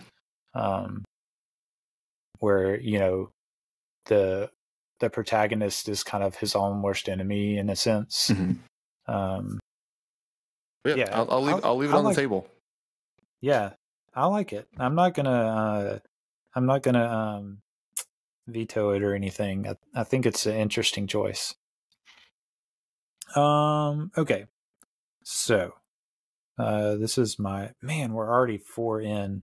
We. Um, I think we. If you really want to, we can push to seven if you want. Yeah let's see how let's see how it goes i'm gonna go ahead and pick one um, that is probably one for me i don't know if how popular this movie is because I, I know a lot of people that haven't seen it uh, but i'm gonna pick um, samuel l jackson's um, mr glass aka elijah price from um, unbreakable shares my name uh, which is kind oh of weird wow! Yeah, that's Um, true. Yeah That was my next pick. You jerk. uh, which I, you know, I I think uh, it's maybe a little bit of a spoiler to pick him.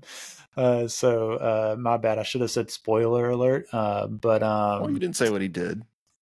yeah, I didn't say what he did, but it is kind of like a, a, a the twist. is a twist, the yeah. Shyamalan twist that he's the villain. Um, but I mean, people know that there's the movie Glass at this point. It's been long enough. You should you should have seen it by now. Mhm.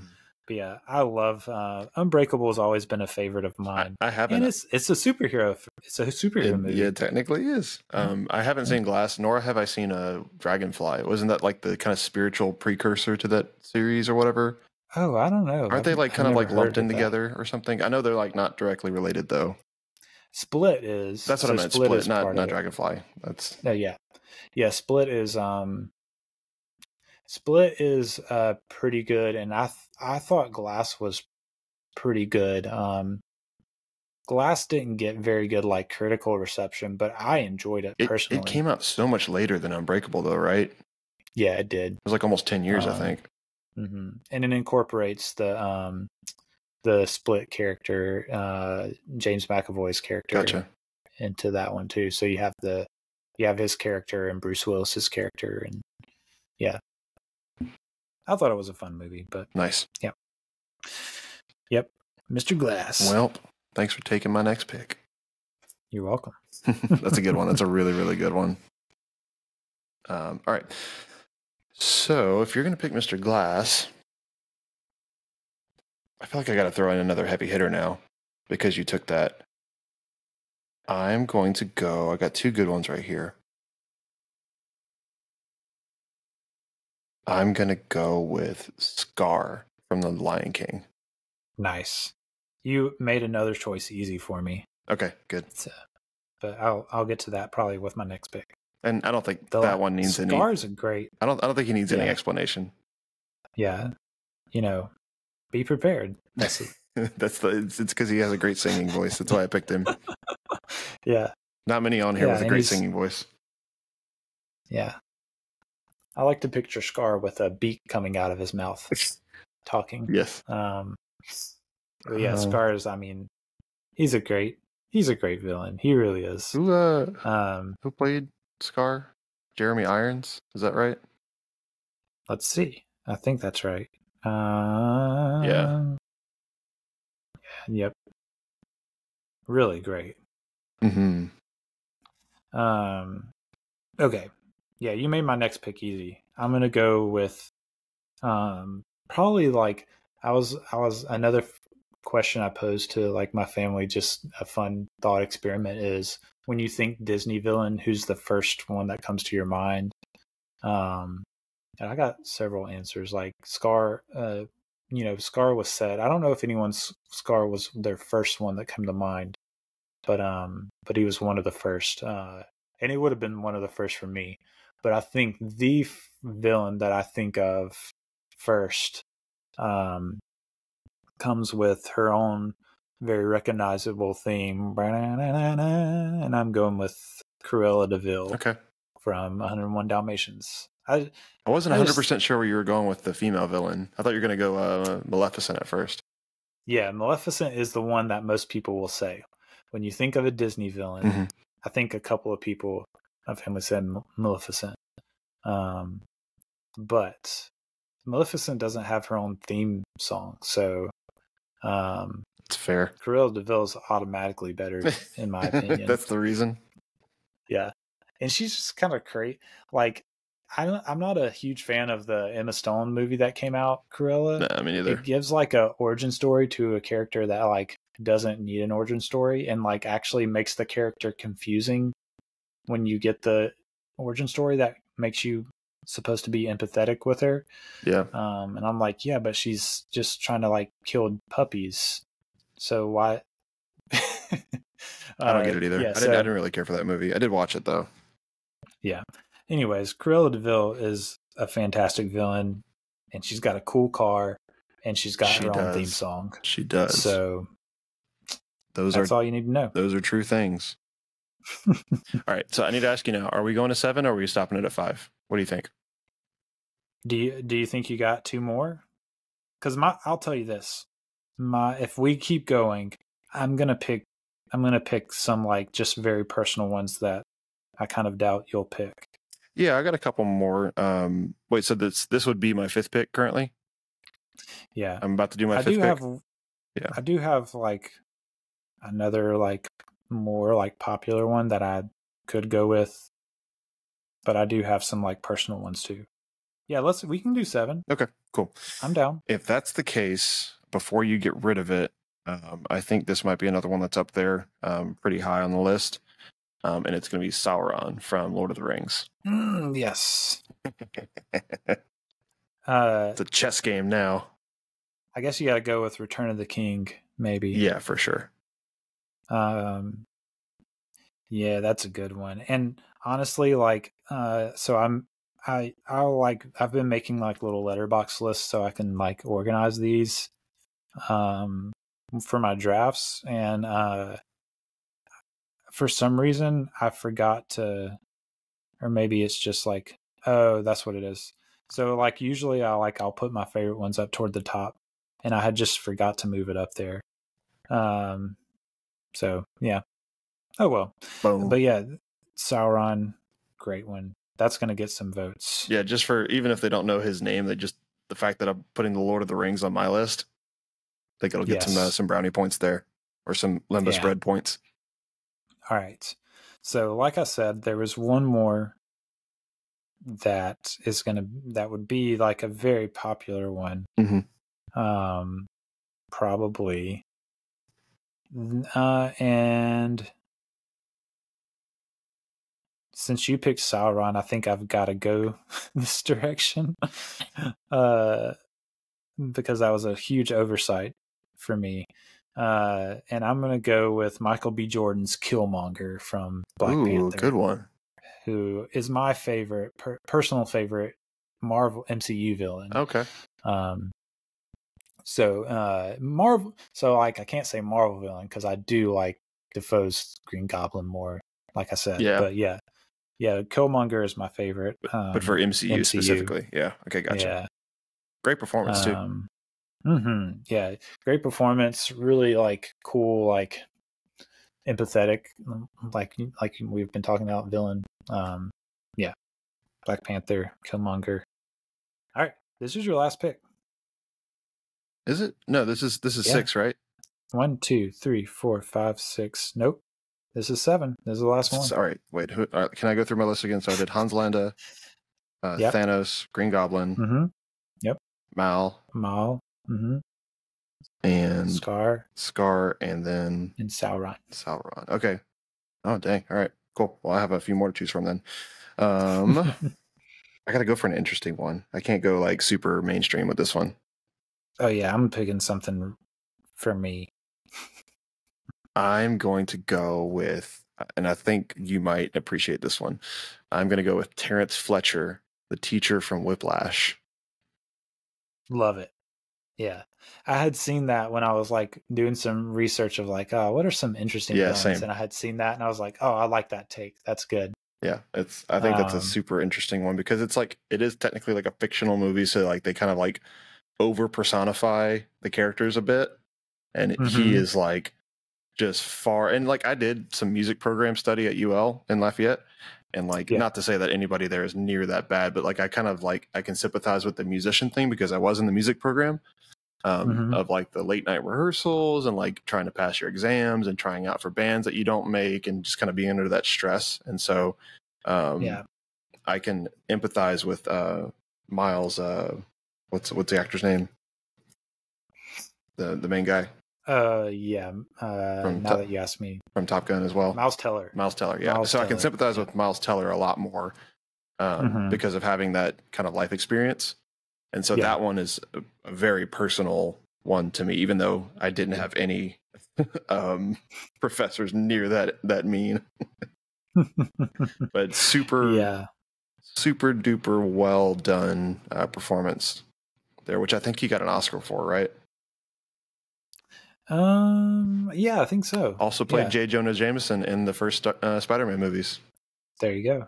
Boom. tie-ins Full circle. tie-ins all around um okay this is my last pick and i just I, I've- i'm scrolling i have a huge list and so i'm scrolling through here and i'm like okay i have two that i'm deciding from that are very very different. One is definitely not going to win me any votes because i doubt many people people have seen it. Actually i have three.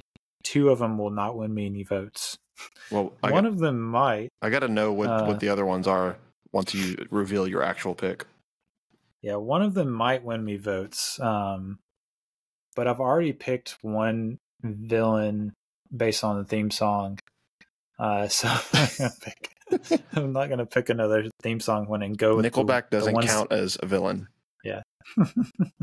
uh, no, um, no. I, I was thinking. So I was thinking about doing uh, Boggis Bunce and Bean from Fantastic Mr. Fox, just because I love that song gets stuck in my head. Okay. Boggis Bunce and Bean. Yeah, yeah. Um, it's been a minute since I've seen that uh, movie. Yeah, and uh yeah, I just did the Wes Anderson series, so Yeah, yeah, yeah. it's uh more fresh on my. And we watch me and my wife, uh, which you know, Robin, um, we watch it uh ev- we started a tradition of watching it every Thanksgiving, Nice. which It's a great fun. movie. It's a yeah. Um, so I'm gonna go. There's two I'm choosing from. I think I'm gonna go with the absolutely creepiest of creepy options, and I'm going to go with uh, Max Schreck's uh, version of Count Orlok, aka Count Dracula, and the 1922 uh, silent movie Nosferatu. Okay. Um, if you've never seen this movie, it's I've seen it is incredible the amount of like actual real horror and creepiness that uh, the director F.W. Murnau is able to like capture.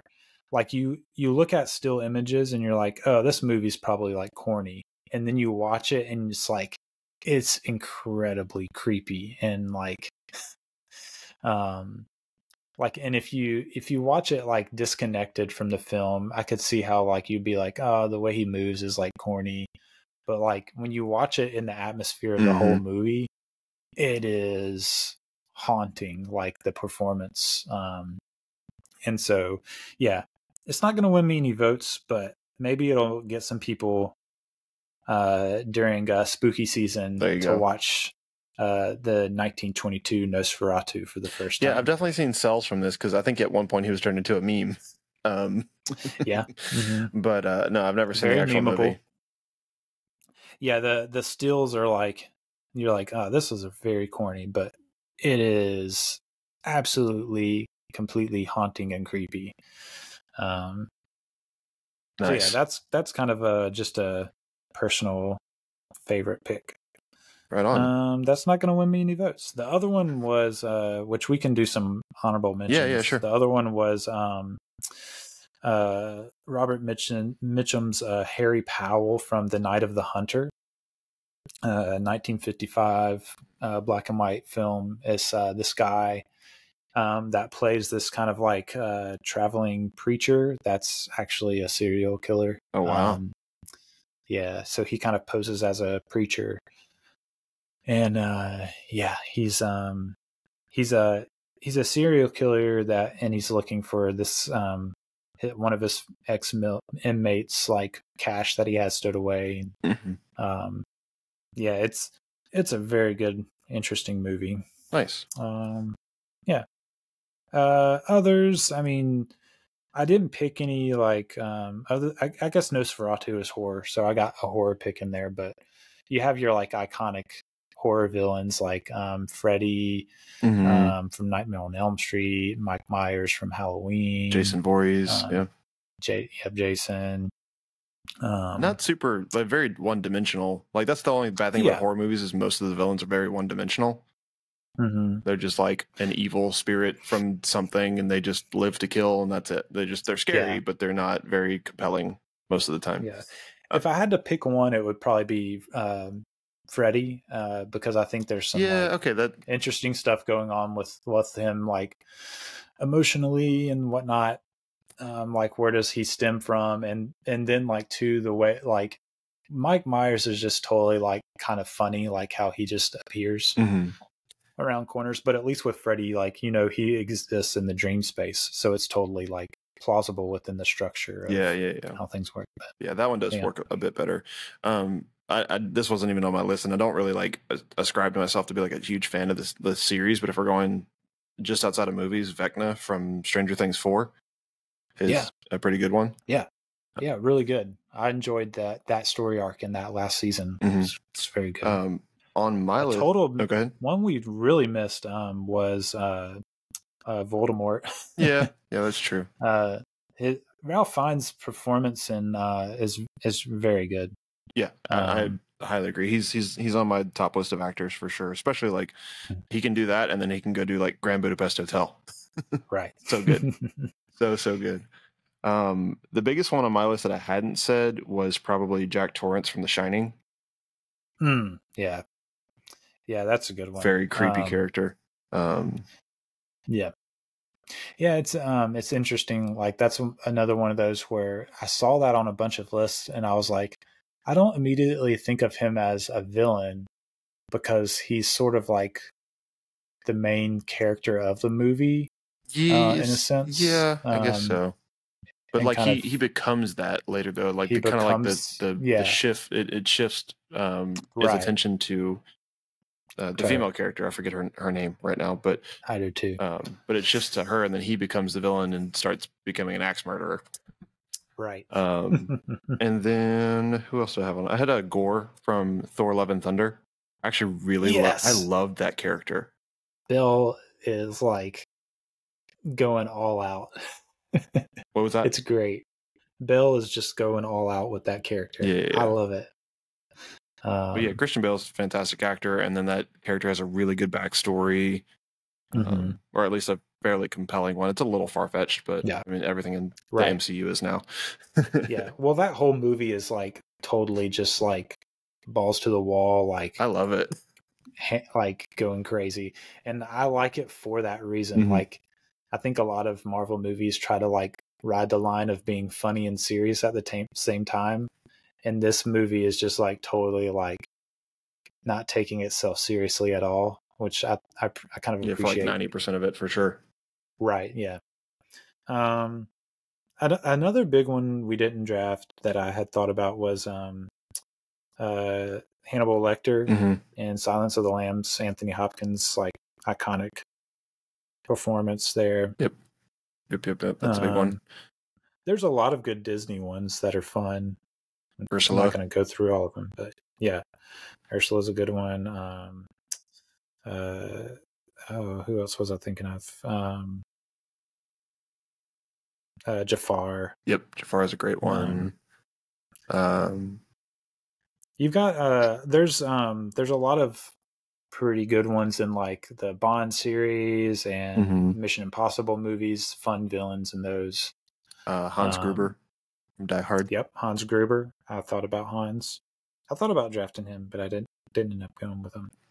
Um, some less conventional ones.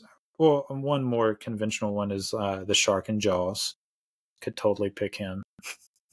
Yeah, I guess Uh, so. Yeah. Uh, but yeah, some more unconventional ones for me would be um, like uh, well, like Western. There's some good Western villains too, like um, the Liberty Valance and the Man Who Shot Liberty Valance is really good. Um, the Angel Eyes uh, and the Good, the Bad, and the Ugly um, no, it's really good. I know that's a classic one. I just haven't seen it. Yeah. No, I mean that's fair. I only watched it recently, Mhm. like in the past year. My the, there are watched it. gigantic gaps in my like. I need to watch this uh, movie realm. Yeah, yeah. I, I've been trying to like slowly like watch some more like classic westerns to Yeah. catch up with those. Uh, Caesar and uh, Gladiator is a big one for Yep. me. Mhm, that, yeah. Um, or you- uh, yeah, the Joaquin Phoenix Mm-hmm. Commodus. Yeah, The yeah, com- that, that's, very good. Yeah, I guess he's all- he's effectively Caesar, but yeah, I guess it's not his Yeah. character's name. Uh, another one that I thought of that was just more of a would have been a just a fun pick was the um, uh, Mama Fratelli and the Goonies. yeah. Oh man, you know what I should have picked was Doctor Evil from Austin Powers. I did oh my think about gosh, Doctor Evil. that that should have been on my list. That's like make sure to put legitimately it one on of my favorites. Honorable mentions. Yeah. Uh, yeah, Doctor Evil. That's we didn't do. That's that's. Um, I was trying to think of like some comedies. Yeah, yeah, yeah. Um, to pick villains from, and Doctor Evil was one I had thought of, but forgot to put on my list. I don't know that I would have picked him, but um, but yeah, I do think there's some fun. Some oh, uh, another big one that I I probably should have taken. Um, that I think is really fun is uh, Marv and Harry from Home Alone. Yeah. That's a good one. The Wet really Bandits. fun. Yeah. Um, Rob Lowe from Bandits, Wayne's Sticky Bandits. Yeah.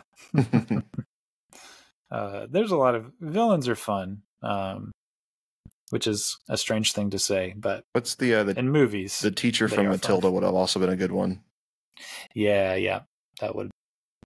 Um, it's been a, I, it's been so long that since I've seen that that I like. It's one of those that like I know I've watched it before, but like can't really like mark off as like yeah, I've seen that because I don't remember. Yeah, yeah, yeah. From it. Like I know the story and all. I don't even know if she was like Yeah. the main villain. I guess like was like Danny DeVito. I guess was like one of the main antagonists in that one too.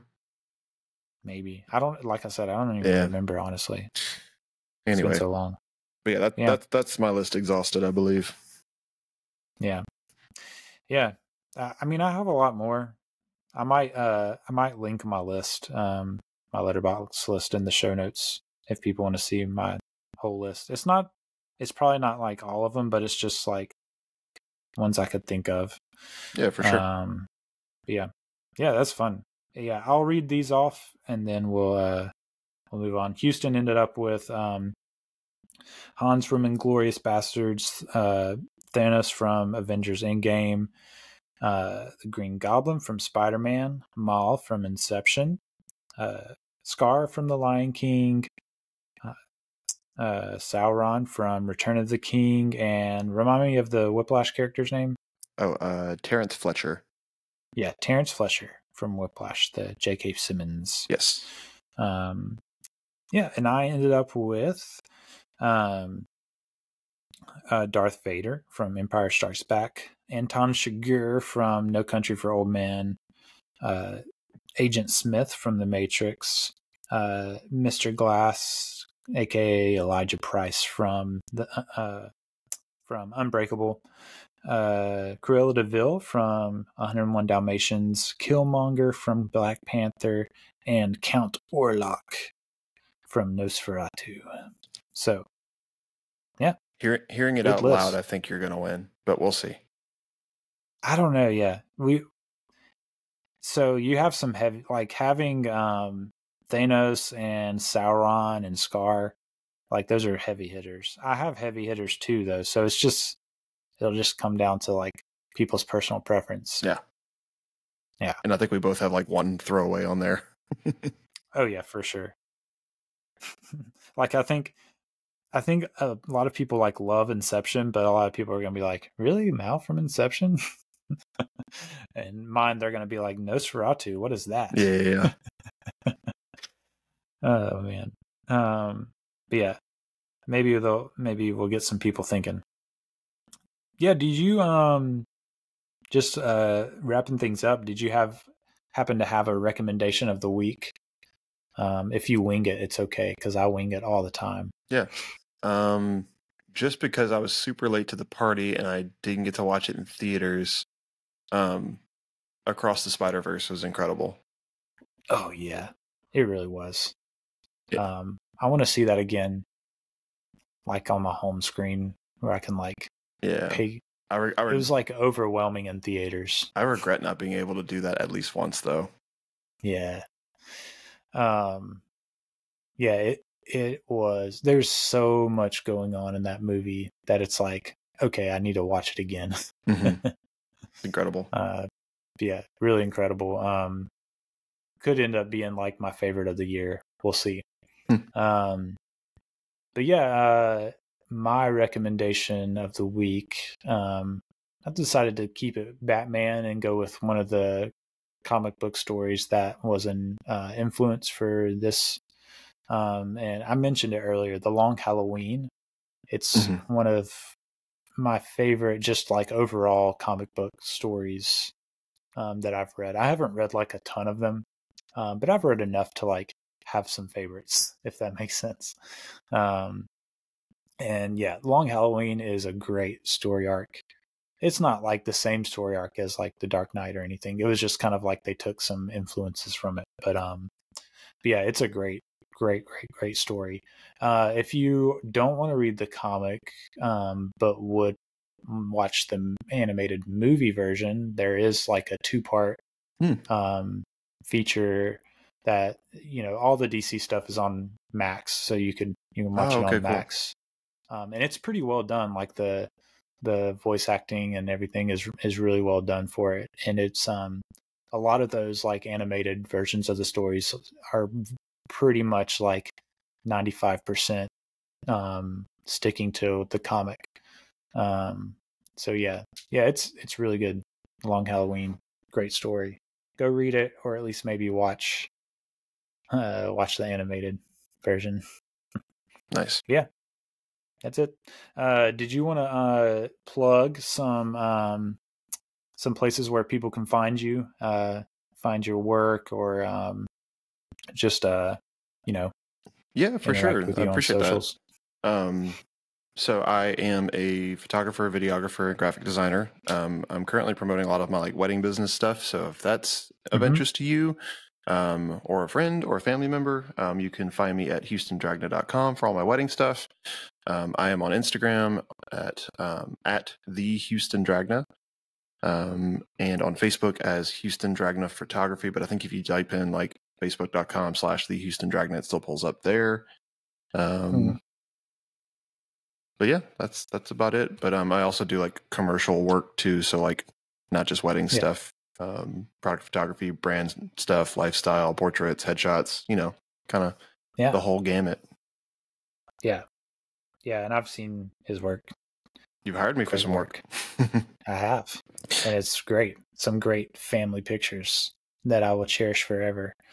Um, and so, yeah, uh, you can get some great wedding photos and video that you can cherish forever. Do you do you just do uh, photography for weddings? No, I, I do both. So you do um, video I, too. I do both. Okay. Um, I offer discounts Great. whenever you book both with me, and then if uh, if you do actually end up booking both, I uh, I hire a pretty sweet, talented team to come out with me.